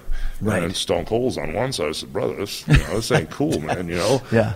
And so he came out and did his thing, and, you know, I respected their wishes, didn't say anything. And then the next day at WrestleMania, that Superdome was so big, mm-hmm. halfway through the day I got bored. And me and Nick jumped on a golf cart and had a guy drive us around. Yeah. And we rode by a guy in a suit, and I went, whoa, stop. And it was a Warrior in a three-piece suit, and he had his eyes closed. He was kind of doing this, you know. Moving back and forth. Yeah, and I don't know what his deal was, but he had his eyes closed, and he was just kind of like doing that. And I jumped off the golf cart, and, you know, I can't run, but I kind of trotted up to see him. And, you know, when I started to walk up, he was going, no, no, no. I said, no, man, I'm cool. Mm. I said, I'm cool. I don't know what the no meant, but I said, I'm cool. And I said, bro, I love you. I said, man, I just want to start over. And I said, I want to apologize. Anything that I did, mm-hmm. please forgive me, bro. I mean, I, I don't know what the deal is. If we can be friends, it'd be unbelievable. If we could do business, that'd even be better. And that darn W W E camera slid around the corner. Ah. No, it was cool. Yeah, okay. And I didn't know the camera was, because they had a camera on it all the time. I didn't, sure, I didn't, sure, I didn't, sure, sure. I didn't think about that. And so they caught me telling him, you know, trying to make up for him, but I'm so glad I stopped that golf cart. To say that to him. Yeah, and the first thing I did was I went back to the gorilla position. First person I ran to was Triple H. Said, hey, brother, I got to tell you, I just saw the Warrior, and I stopped and talked to him. Mm-hmm. But it's cool.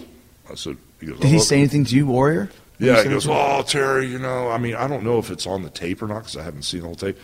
But he goes, oh, Terry, I just don't know, you know, with everything I've been through, you know, are you really telling the truth? And what mm-hmm. about all the people that supported me? I said, Jim, all those people that supported you are supporting a lot of stuff that wasn't true that you mm-hmm. said about mm-hmm. me. And mm-hmm. there's a lot of stuff that was said that wasn't true. I said, this is about you and me, brother, and what's what's real, you know. And I don't know how much of that is on the tape because I saw the cameras zip yeah, around. Yeah, of course. But the good thing was I got to talk to him, and, uh, you know, it, it was really cool, and Vince was okay with it because everything was cool. And then the very next night at SmackDown, I'm in the ring with Daniel Bryan, and we're doing the gimmick, and we're doing the yes thing. And I come out of the ring, and, you know, when you come out of gorilla position, you know, the guys are standing there. They say, hey, good job. They don't mm. say nothing to you, whatever. Yeah. And I came out of the ring, and all of a sudden, Vince is standing there, just staring a hole through me, you know. And all of a sudden, I I did something I never do. I went, like, call me, you know, put my hand, like, I'd never do that. Mm-hmm. Hey, call me, you know, mm-hmm. like a girl in the war. Hey, yeah, call, call me. Yeah, I did that to Vince, and I walked out with Jimmy.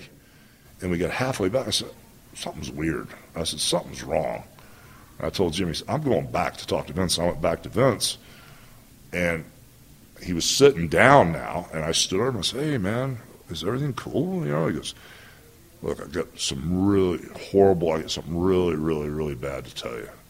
I'm thinking it's a Vince thing, you know, like we're going to put the belt on you, or you won the lottery. Yeah, right. You know what I mean? I figure here comes the, you know, the yeah, deal. Patterson's hiding out with a clown mask on.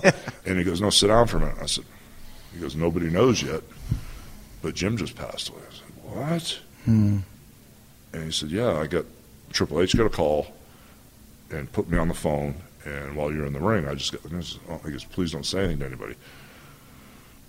So, you know, mm. you know, him and I were in the car, mm-hmm. and, it, and it came on the radio like a half hour later, you know, yeah. but it was weird. Thank God I got to talk to him. Yeah, it's you amazing I mean? Because there's a lot of people that said that over that weekend. I know I had Jake on the show months ago, and he said that he had some closure with him as well after years of heat. Well, the and, whole thing with Kevin. With, with him, Nash? Yeah, he said a bunch of crazy stuff about Kevin. Mm-hmm. You know, not the same as what went down on me, but a lot of crazy stuff about Kevin. I actually got in a, a challenge. Yeah, a yeah. oh, that's right. Yeah, yeah, yeah, I'll fight you. I'll meet you on the yeah. street for seventy-five grand or whatever, yeah. Yeah, and if, if you touch me before a year of M M A training, just all this, yeah, you know, yeah. either fight or not. I don't know yeah. what the deal was, but so Kevin told me that he made peace with him too, so thank God I got to, yeah. you know? Yeah. Because my, I think my favorite Hogan match is, is you versus Warrior at WrestleMania. Yeah. It was a great, great match. You know, yeah. such a, an amazing moment. So it's good that you're able yeah, to have it that. It was cool. And I, you know, for me, I knew that match was going to get me over more than ever mm-hmm. because they wouldn't let me do a job for anybody. Mm. I knew as soon as I did a job for somebody, people would get behind. We want as a baby face. Yeah. My God. Sympathetic baby yeah, face, right? Finally. Yeah. You know, it's like, my God, you know. It worked. They asked you... me if I had any problem with the finish. I said, no. Just tell me what we're doing next. Yeah, that's right. You know, that's my question is what's next yes. always. What's the story? Yeah. Yeah, I you see know? that too. Uh, you mentioned it earlier on, and I know that we're going, oh my gosh, a long time, but um, you mentioned being a heel in the N W O. Yeah.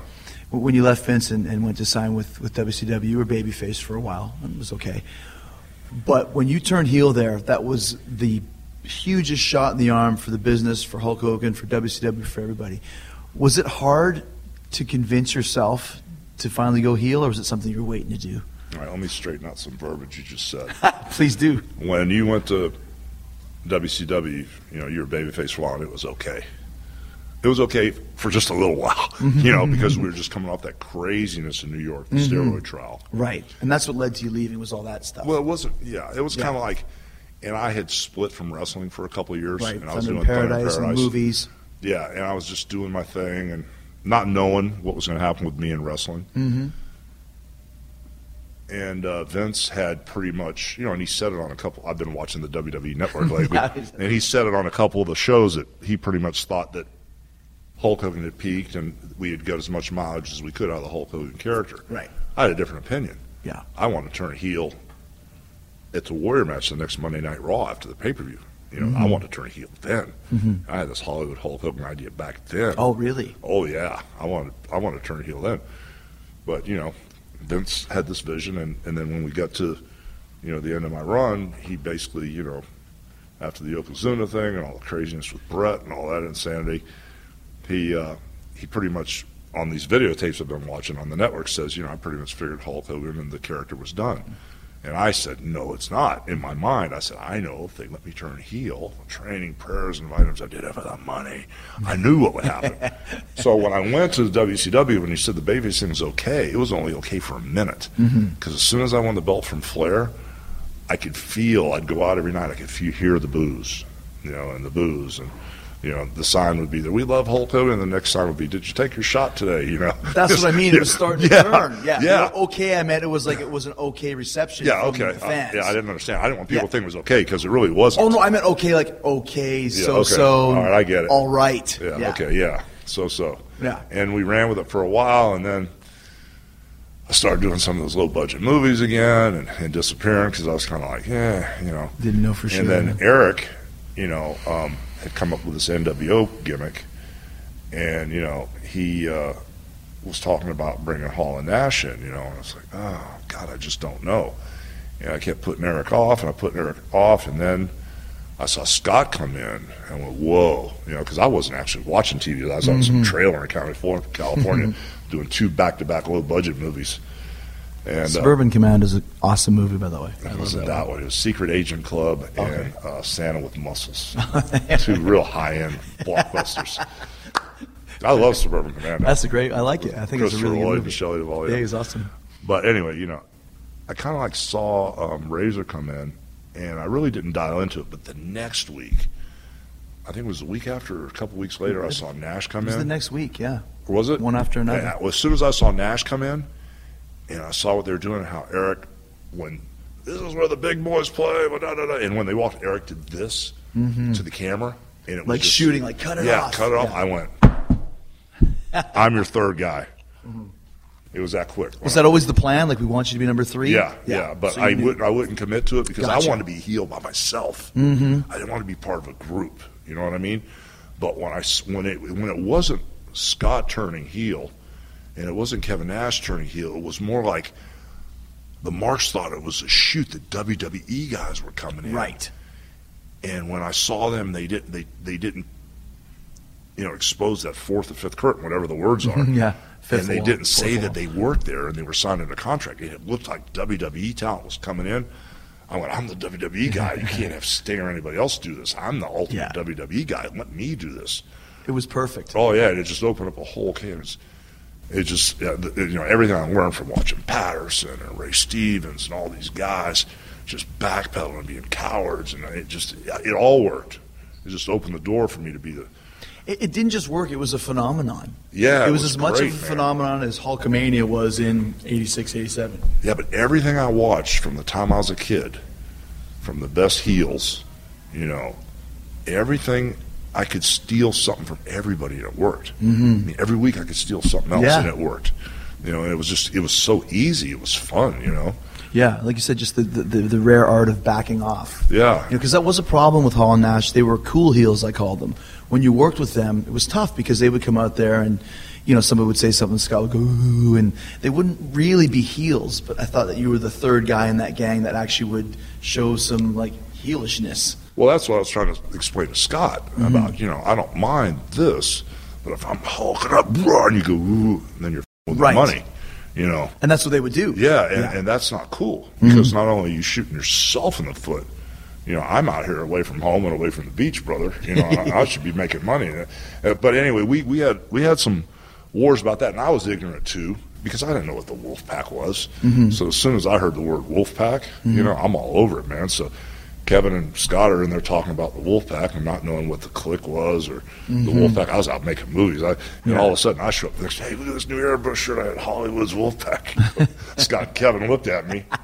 They didn't say anything to me, but I can imagine what they said when I walked out. Sure. No, yeah. So I, I was a heat-seeking missile, sure, you know. Yeah, yeah. But, there was the but I was all over it, trying to get shirts going, and you know, I was all over it, man. Yeah.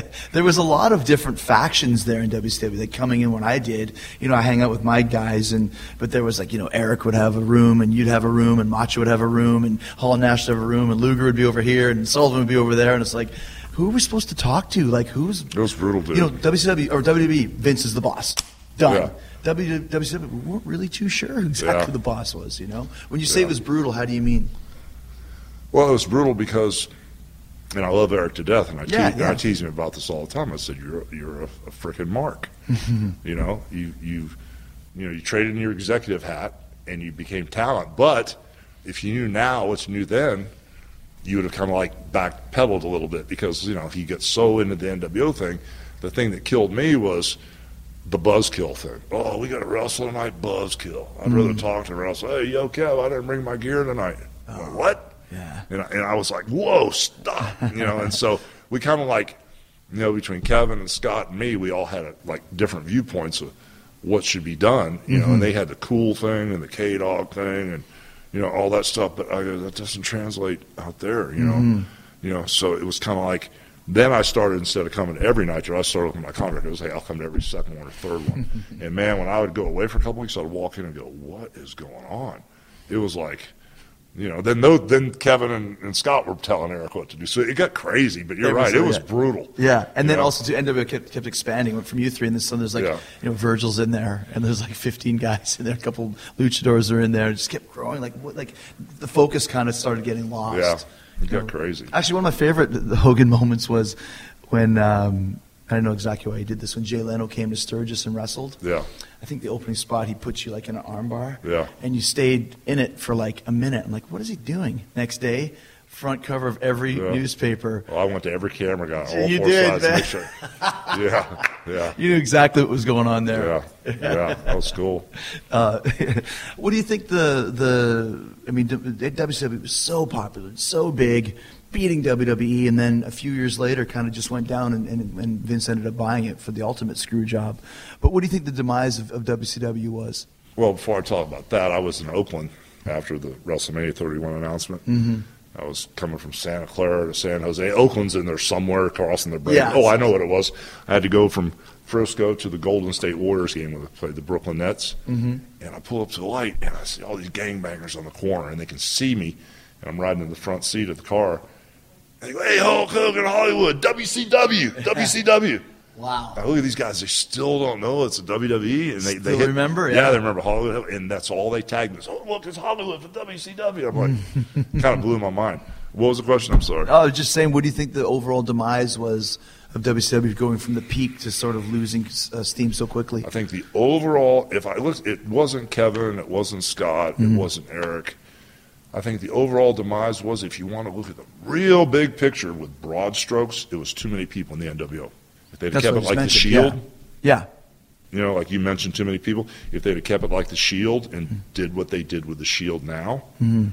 and actually, you know, put some freight on all three guys or four guys with X-Pac, you know, but when you put Luger in there and Sting in there and Conan and Let's Macho, and, yeah. you know, I think it could have been more than three, but I think what I've watched lately, how they've done the Shield, you know, mm-hmm. whether it's because that was the plan or because guys are getting hurt or whatever it is, it's working, mm-hmm. you know. And uh, I think something along those lines would have been better. I think that was a single demise oh, yeah. of, of the whole watering tournament. It down to yeah. where, like we said, I mean, yeah. nothing against the guys. They're very talented. But, you know, you see, like, Brian Adams in there and Silly Mike Rotundo's right. in and there. And then you bring Horace Hogan in there and, and Brutus. And, yeah. You know, it's like, you know, we killed it. Nasty Boys. Yeah. You know, it's like, we everybody's in the N W O, right? Yeah, yeah. We killed it. So, uh, you know, it took a few years, but, but you mentioned now you're back in the W W E, and it's it's where you should be. I mean, you, you, you no matter where you go, W C W, T N A, and these other places, you'll always be a W W E guy. You you helped yeah. create the what W W E is. Now that you're back in, I know they have you come in and out, do different things. What do you think of the company nowadays, and which guys are you looking at and go, that guy's pretty good, that guy's got a future? Well, I look at it now, you know, since it's sports entertainment, mm-hmm. you know. And it's really sports entertainment. Mm-hmm. You know, we'll, we'll have the Muppets on one week and Grumpy the Cat. Grumpy the Cat. Yeah, I mean, it's really sports entertainment, and I get it. Mm-hmm. You know, I, I understand the numbers, I understand the ad buys, the sponsors. I totally get it. It's a business. Mm-hmm. You know, and now wrestling has become the the foundation or the base to capitalize off of, or sports entertainment is what they call mm-hmm. it. It's bigger than ever, mm-hmm. more powerful than ever. It's the almighty, all-powerful Vince, who's got this vision that nobody has, such as, oh, you should turn Cena heel, he should do what Hulk Hogan did. You know what? It's not being done. And even though that would be a great idea from you or from me or from all the fans that say, he should do what Hulk Hogan did, be Hollywood Cena or turn heel. Believe me, whatever Vince Vince's idea is for not doing it is much better than ours. Yeah. Because he's proven yeah. that he has the long vision. We may think, oh, it'd be great to turn heel now, Cena heel now, but Vince is thinking ten years mm-hmm. down the road. Mm-hmm. He's so far ahead of what we're thinking about. So still I, a legitimate genius in this business. Oh yeah, yeah. Right? You know. Not missing a step. I mean, as of being around him in the last few weeks, in business situations, in legal situations, in personal situations, he's the same two Vinces. He's the personal guy that is your friend mm-hmm. above all, and will give you the shirt off his back. And with business, he's sharper than anybody I've ever met. Mm-hmm. That guy's a true genius. So he hasn't changed a bit. He's just gotten more uh, street cred. He's definitely got a lot. Of, he's got a lot of miles under his belt. He's got it figured out. You know, he's got a bigger vision than he had even back then. Yeah, right, and, right. It, it really, he's got a bigger vision now than ever. And so, um, at the end of the day, the business now, it's self-sufficient. I mean, you don't have to depend on a Hulk Hogan for a WrestleMania. You don't need a face of the company. Yeah, right? yeah. The, the company is so big now, and it moves so fast. Everything's in fast-forward speed because there's so many choices in the entertainment business. Mm-hmm. The internet and digital and cable and satellite and reality T V, this, that, and the other. And mm-hmm. there's so many choices that when you call yourself the ultimate sports entertainment company and you're bigger than N B C or mm-hmm. bigger than the networks or bigger than the N F L, Vince, you know, is ahead of everybody. And I just think things move faster. Just like if you and I were argue today instead of wrestling the Royal Rumble, we'd wrestle at the end of the hour. You know, yeah, that's right. You yeah. know, it just moves so fast. You know? Yeah. So that's the biggest changes I've seen, and um, because things move faster, I've seen a lot more injuries. Mm-hmm. You know, um, you know. Well, that's the thing you talked about yourself with eight back surgeries. I'm sure it might even be more, and all the knee surgeries you had and stuff like yeah. that. And you mentioned your your your secret in, when you were working all these times was staying on the ground and, and not leaving your feet, not jumping off the top rope. Yeah. That's a nightly thing now for most of the top guys, all the bumps that they're taking. Uh, and so. Before it was a finish. Now there's several high spots. Right. It, you know? And so, I mean, you know, I put, from whatever it was, I don't know if I put twenty-five years in or thirty. I don't know. Mm-hmm. I don't know what it was now. I'm so confused. But, um, you know, to have nine back surgeries and to have both knees replaced and both hips replaced, you know, I just tell everybody, you know, you can say it's uh, predetermined, but, you know, please don't say the word fake. Oh, I, said, I hate that word. Yeah. It's, it's just, show it's, business. Yeah, it's just not a word that even works, mm-hmm. you know, because you got guys that get hurt every day. So if it was fake, I wouldn't be sitting here with all these surgeons. That's right, that's right. You know, but it's it's moves faster now. Are there some guys that you like when you see the show? Well, you know, it's like there are a lot of guys I like, you know, and I just, I just, you know, I can't get by the John Cena thing because he's my favorite, mm-hmm. because I know the schedule he's on. This you guy, know what it what oof. it is to be a John Cena. He's the horse. Mm-hmm. I mean, the first time we were all on Vince's plane and we were going to do Good Morning America, and it was like four or five in the morning. We were landing in New York, mm-hmm. and we, you know, we're talking a lot. Uh, I told Vince, "This is your horse," and of course Vince knew that. Duh. But you know, I just know the schedule he's on.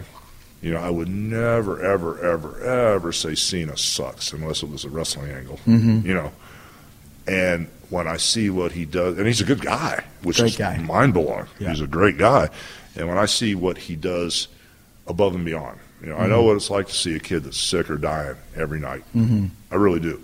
And it can it can rattle your head, man. It can it can get to you. And he's done it more than anybody now. Mm-hmm. For a while, I had that medal, but he's put more time in and seen more kids and been more places than I have. So he's the number one guy. And then, you know, to volunteer every year to go see the troops. Mm-hmm. And then when he's here, to go to the hospitals. Right. You know, and I mean, so yeah, he's my guy. And he's he's you know the he's guy the one that, you... that I that I respect the most. Not more than the other guys, but he's he's paved that way so these guys can jump on his back and get over. You know, and they all see everybody getting the Cena rub. Everybody's getting the Cena rub. A lot of people used to get the red and yellow rub. Now everybody's getting the Cena rub. You know, I see everybody using Cena in some way or another to be a pivotal point. Mm-hmm. And he's he's the horse, man. And then, you know, that whole Shield thing, guys get hurt. You know, people quit. Mm-hmm. Um, people go off and do other projects, you know. And, and, you know, sometimes people coming in and out can hurt you. You know, sometimes guys just quitting can hurt you, you know, and then having a couple injuries out of nowhere can hurt you. But to see these guys and the Shields step up, you know, um, Roman Reigns, bang, just got hurt out of nowhere. Mm-hmm. I know he'll be back soon. He's going to be over like a million mm-hmm. dollars. And to see um, Dean Ambrose all of a sudden step up. Mm-hmm. It's out of nowhere almost, yeah, right? Step yeah. up and start getting over on his own. Mm-hmm. I mean, you know, they gave him the football, but they gave a lot of guys the football. And all of a sudden he gave the football, and this kid's running with it, and he's getting over. And whether he's the the poor man's Piper or ten times, million times better than Piper, or not even like Piper, but the crazy thing and the awful, the, he's getting the fans with him, you know, and to see Bray Wyatt come up. Mm-hmm. And... You know, knowing exactly how to work his character, which oh is my so God. important, as you would know. Oh, my God. When I found out he was Rotundo's kid, I felt like an idiot. You know, I was like, you know, I was like, he's third generation. Yeah, man. man. I said, wow, what a dummy. Well, Mulligan's I am. grandson. I, I, I, I was yeah. turning on the T V to watch Bray Wyatt. You know, you know and, and just all, uh, you know, Seth Rollins stepped up, man. So mm-hmm. it's amazing to see how fast these guys had to, to get there. Yeah. I had eight or nine years to kind of halfway figure yeah, out. Yeah, absolutely. You know. Yeah, they're getting thrown out there with three, yeah. four years' experience, and expecting to run the show. Yeah. Could could you? Would you uh, do another another match? I don't know. I don't know. Um, Physically, is it is it possible? Is that what you're saying? You don't know for, or mentally? I could have one with you right now. Oh, that's yeah. We totally could. Oh, I know I could. I could yeah. have a match with you right now. Yeah, I agree. Honestly, yeah. um, simply after being in the ring with you, you would. I know. We could pretty much do what we did before. Mm-hmm. You know, couldn't drop the leg on you. That's all right. You know, you could kick out. You could kick out anyway. No, no, you just go for it. and I put you in the walls of Jericho. You that's make right. It to the ropes that's right. And punch me in the face and beat that's me. Right. No, that's all right. No, that. You know.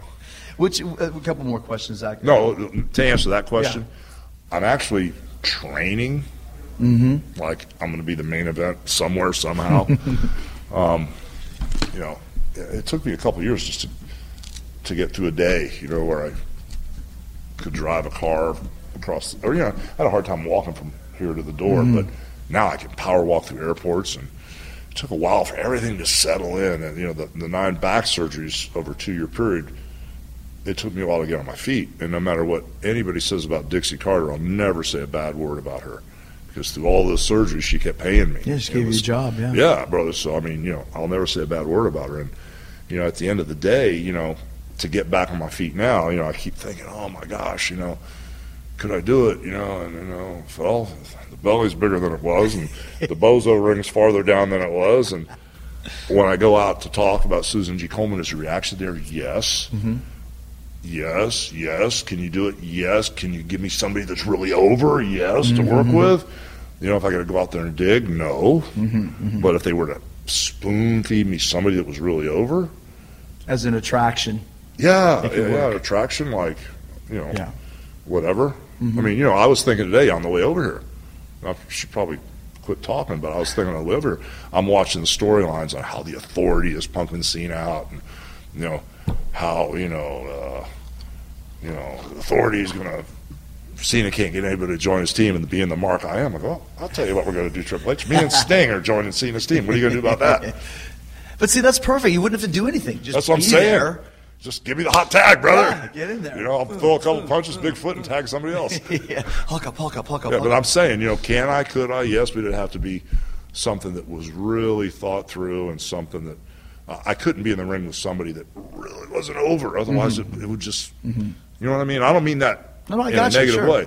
Then your for, Giant get, Bob will work in third match on the card for no reason. Yeah, just I mean, if, you're, if I was going to do it, there'd have to be a reason. Mm-hmm. And knowing Vince the way he, I know Vince, like the way this, they're pushing this Rusev kid, mm-hmm. you know, anything. Yeah. I mean, something that, you know, otherwise, you know.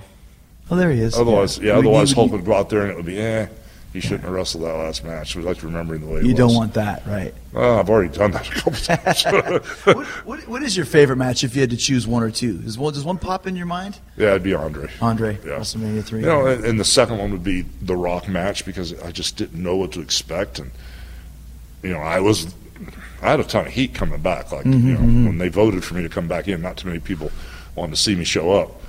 and, uh, you know, and, and I was told, hey, you better bring it. If you're coming back, mm-hmm. and Vince said, you better bring it. I'm like, okay. And I just uh, I just didn't feel real good about it. And, you know, when they wanted me to go rehearse the match with The Rock, I went, oh, my God, are you kidding me? And I said, yeah, okay, I'll do it. Mm-hmm. And then when Patterson was there and Rocky Johnson was there and me and The Rock were in the ring, and I said, dude, I can't take any bumps here in this warehouse. I'll never, that'll be right, it. Right, right, right, right. No, no fans, no adrenaline. You know, and so when we started, you know, The Rock had this thing you want to do, and it was kind of cool because his dad was like, listen to Hogan, Rock. You know, his dad, you know, because yeah, I'm friends with Rock, his dad with Rocky, and Patterson was there going, oh, okay, says, Hogan, can you do this? Please. Can you do this? Of course I can do it, Pat. Mm-hmm. And to walk out, Andre's the first favorite match, but to walk out and just hear that crowd, you know, um, after I hit him in the head with a hammer, put him in an ambulance, ran him over with a sawmill, to hear that crowd still being loyal, those mm-hmm. Canadian fans, mm-hmm.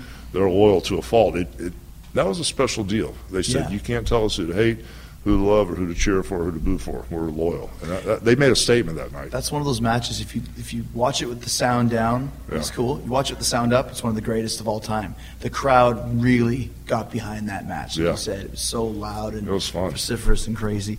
Um, Last question, you mentioned it earlier. Did you audition for Metallica? No. For bass, to play bass? No. Okay. That was just I, an urban myth? No. It's oh. halfway true story. Oh, let's hear I've it. told it a couple times, and it always comes back to me, Lars, Hogan's a liar. Whatever, Lars. I think Lars said that I might have been too wasted. It might have happened. Whatever. Yeah. I was doing a, uh, a uh, award show in the U K. Mm-hmm. And I had a presenter. I mean, I was a presenter. Right. And I had somebody with me. I had Jerry Hall with me, mm-hmm. Mick Jagger's girlfriend yeah. at the time. So we walked out. It was an award show for comedy, and her and I presented whatever it was to whatever. So here I go, Hogan working his deal. I go in the back, and she just happens to open the floodgate that her kids are big fans. I said, let me tell you something. Anything you want, I'll sell, send you this, send you that. Of course, the next day, all the Hulk Hogan merchandise was going to Mick Jagger's house, right? That's great. And I said, by the way, I know the Stones need a bass player, and I know all their songs by heart. I said, I played music all through junior high, all through high school. I made a living for many years until I got in the wrestling business. If you ever need a bass player, I'd love to audition for the Rolling Stones. I'd have quit wrestling like that yeah, right. to be in the Rolling Stones. Can you do the bass line and Miss You? It's oh, pretty of course hard. I can. Okay. Of course. Please. Okay. And, uh, and, in and, your sleep, man. And so anyway, sent her all the merchandise, bunch of ways to get a hold of me, never heard a word back. Mm-hmm. Not a word. Fast forward a few years later, Metallica's looking for a bass mm-hmm. player. Dude, I sent an audition tape. Did you? Oh, yeah. yeah. What did, did you audition with? I had an old Fender Precision. Uh-huh. And I had one of those little teeny uh, – little practice amps. Yeah, one of those little teeny things that sound like a fuzz box. Yeah. Amp, you know, and, and I turn it way down and turn the gain way up on the recorder, send an audition tape. We just played just a little solo? Yeah, just a bunch of, played some Led Zeppelin stuff, yeah. Played a couple old Stanley Clarke songs, the old Chameleon stuff. Just, you know, just anything that made any sense. Right. And, you know, made phone calls, had my agent Peter Young make calls, got to the manager, never heard back from him. Okay. But that story turned into, oh, he lied, he did an audition, which I didn't. I just tried to get a phone yeah, call. No, you sent in some stuff. Yeah. You sent in a tape and some pictures, But the thing kid. was, the bass player that they, they gut, yeah. forget about it, bro. Oh, oh yeah. Oh, my uh, God. Robert Trujillo. Well, actually, Cliff Burton and Jason oh, my Easton. God. That's some crazy stuff. Oh, my God. You know, he's an amazing player. When I heard the bass player, the guy with the long black yeah. hair. He looks I like heard, Roman Reigns. Yeah, when Robert. I heard him play, I just went. Maybe I shouldn't take that. Yeah. I'll take that tape back. Yeah. Hulk, man, it's great to talk oh, to you, man. You, and I'm going to say this, too. You are the best guy with the fans that I've seen. Every time I'm around you, you're such an iconic figure, not just saying that to, to float your boat, but people come out of nowhere. Every person that comes, you take a picture of them, you shake their hand, you give them their moment. And I never forgot that. I try and emulate you. I have one hundredth of the fame that you have, but you're always great to the fans. And that's something that's very, very important. I want people to know this. It's really admirable. Oh, thank you, brother. That's very yeah. kind of you to say that. I mean, I try really hard, you know, and I can remember a few times where I had moments. Yeah, know, of course. But, uh, you know, um, I just try to be cool with everybody. And at the end of the day, there's a lot of nice people out there. Mm-hmm. There really are. Sometimes people get excited or get crazy, but there's still really nice people. And yeah. I, I never forget that. That's cool, man. Yeah. Thank you, brother. Thank you, man. Yes, sir. At Bet three sixty-five, we don't do ordinary. We believe that every sport should be epic. Every goal, every game, every point, every play. From the moments that are legendary to the ones that fly under the radar. Whether it's a game-winning goal in the final seconds of overtime or a shot on the goal in the first period. Whatever the sport, whatever the moment. It's never ordinary at Bet three sixty-five. twenty-one plus only. Must be present in Virginia. If you or someone you know has a gambling problem and wants help, call one eight hundred gambler. Terms and conditions apply. Thanks to Hulk Hogan. What an amazing two shows. I can't believe how much I learned about one of my favorite heroes growing up, an inspiration, one of the O Gs in the wrestling world. Great conversation. Hulk even texted me and said, thank you so much. I'm getting so much love from social media. It's definitely a different side of the Hulkster. Uh, you've never heard him like this before, and he already asked me if he can come on this show again to talk about some more stuff, the more kabuki-ish type things about the business, and I'd love to have him on. Also loved having Speewee on, my best friend. He's a total nutter. He's crazy. If you want to hear more Speewee, let me know at Talk is Jericho, at Speewee. And once again, if you haven't checked out last week's podcast with Bruce Pritchard and Eric Bischoff, giving you a taste of what you're going to get January twenty-fifth in Philadelphia at Dave and Buster's in Columbus Avenue, you got to go check it out. It's the great debate, debating the Monday Night Wars, W C W versus W W E, how it all went down from both perspective sides of the coin. Go check it out. Also, I want you to listen to uh, J B L from last week. Snake Sabo, Rich Ward were amazing. London is Jericho. Paul Stanley, a great hundredth guest. Ryback. Ryback, the W W E loved Ryback's podcast so much on Talk is Jericho that they actually uh, transcribed it and uh, gave uh, have him, had him do a, a summary version on Raw. Talk is Jericho taking over the nation, man. I got so many great guests coming up. One of them, two of them is going to be Bruce Pritchard, Eric Bischoff. I'm going to tape their show. I'm going to record it and give it to you right here on Talk is Jericho. Of the two of them going head to head about the Monday Night Wars, I will be there moderating it and uh, presenting it to you in a future Talk is Jericho. I'll be there in Philly January twenty-fifth at Royal Rumble weekend. It's going to be over in plenty of time for you to make it to the Royal Rumble, so you can do both. Show up at ten a.m. There's going to be a Chris Jericho V I P signing, meet and greet, all that good stuff. Lots of stuff going on, man, as I take it to the streets to see all of you great Jerichoholics and Sexy Beast Talk is Jericho listeners. One last thank you to all you guys for doing your shopping through my Amazon links. I appreciate that. It's the easiest way to support this show so that I can keep doing it for you for free for twice a week. You know how to find my Amazon links. I know you do. Say it with me now. Come on now. podcast one dot com. You click on the Keep Our Podcast Free banner at the top of the page. Eh? Then click on Talk is Jericho. You'll see all three of my Amazon links. U K, U S A, and Canada. Eh? Every time you do that, Amazon kicks back a little cash to the show so we can keep doing this for you for free for twice a week. No extra fees or hidden charges. You're just getting your shopping done and you help me on the process. All right, that's it. After two great episodes, another week of Talk is Jericho is done. But in the meantime and in between time, I want you to stay hard, stay hungry. Peace, love, and hugs. We'll see you next week, next Wednesday.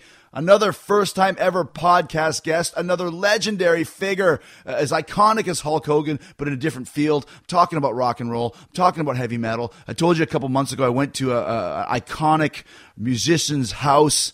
It's Lemmy from Motorhead. He doesn't do a lot of sit-down interviews. He invited me into his home, and we talked for over an hour and a half about everything rock and roll, heavy metal, sixties, seventies, eighties, drug use, drinking, girls, women, all that fun stuff. Lemmy from Motorhead. Who else will give you Lemmy? Nobody. Who else gives you Hulk Hogan? Nobody. Who else gives you Batista, Triple H, Paul Stanley? Nobody. Right here on Chris Jericho. This is where the stars come, and next week Lemmy's going to be here to talk to you, and I'm so excited. We'll see you on Wednesday in a big yeah boy.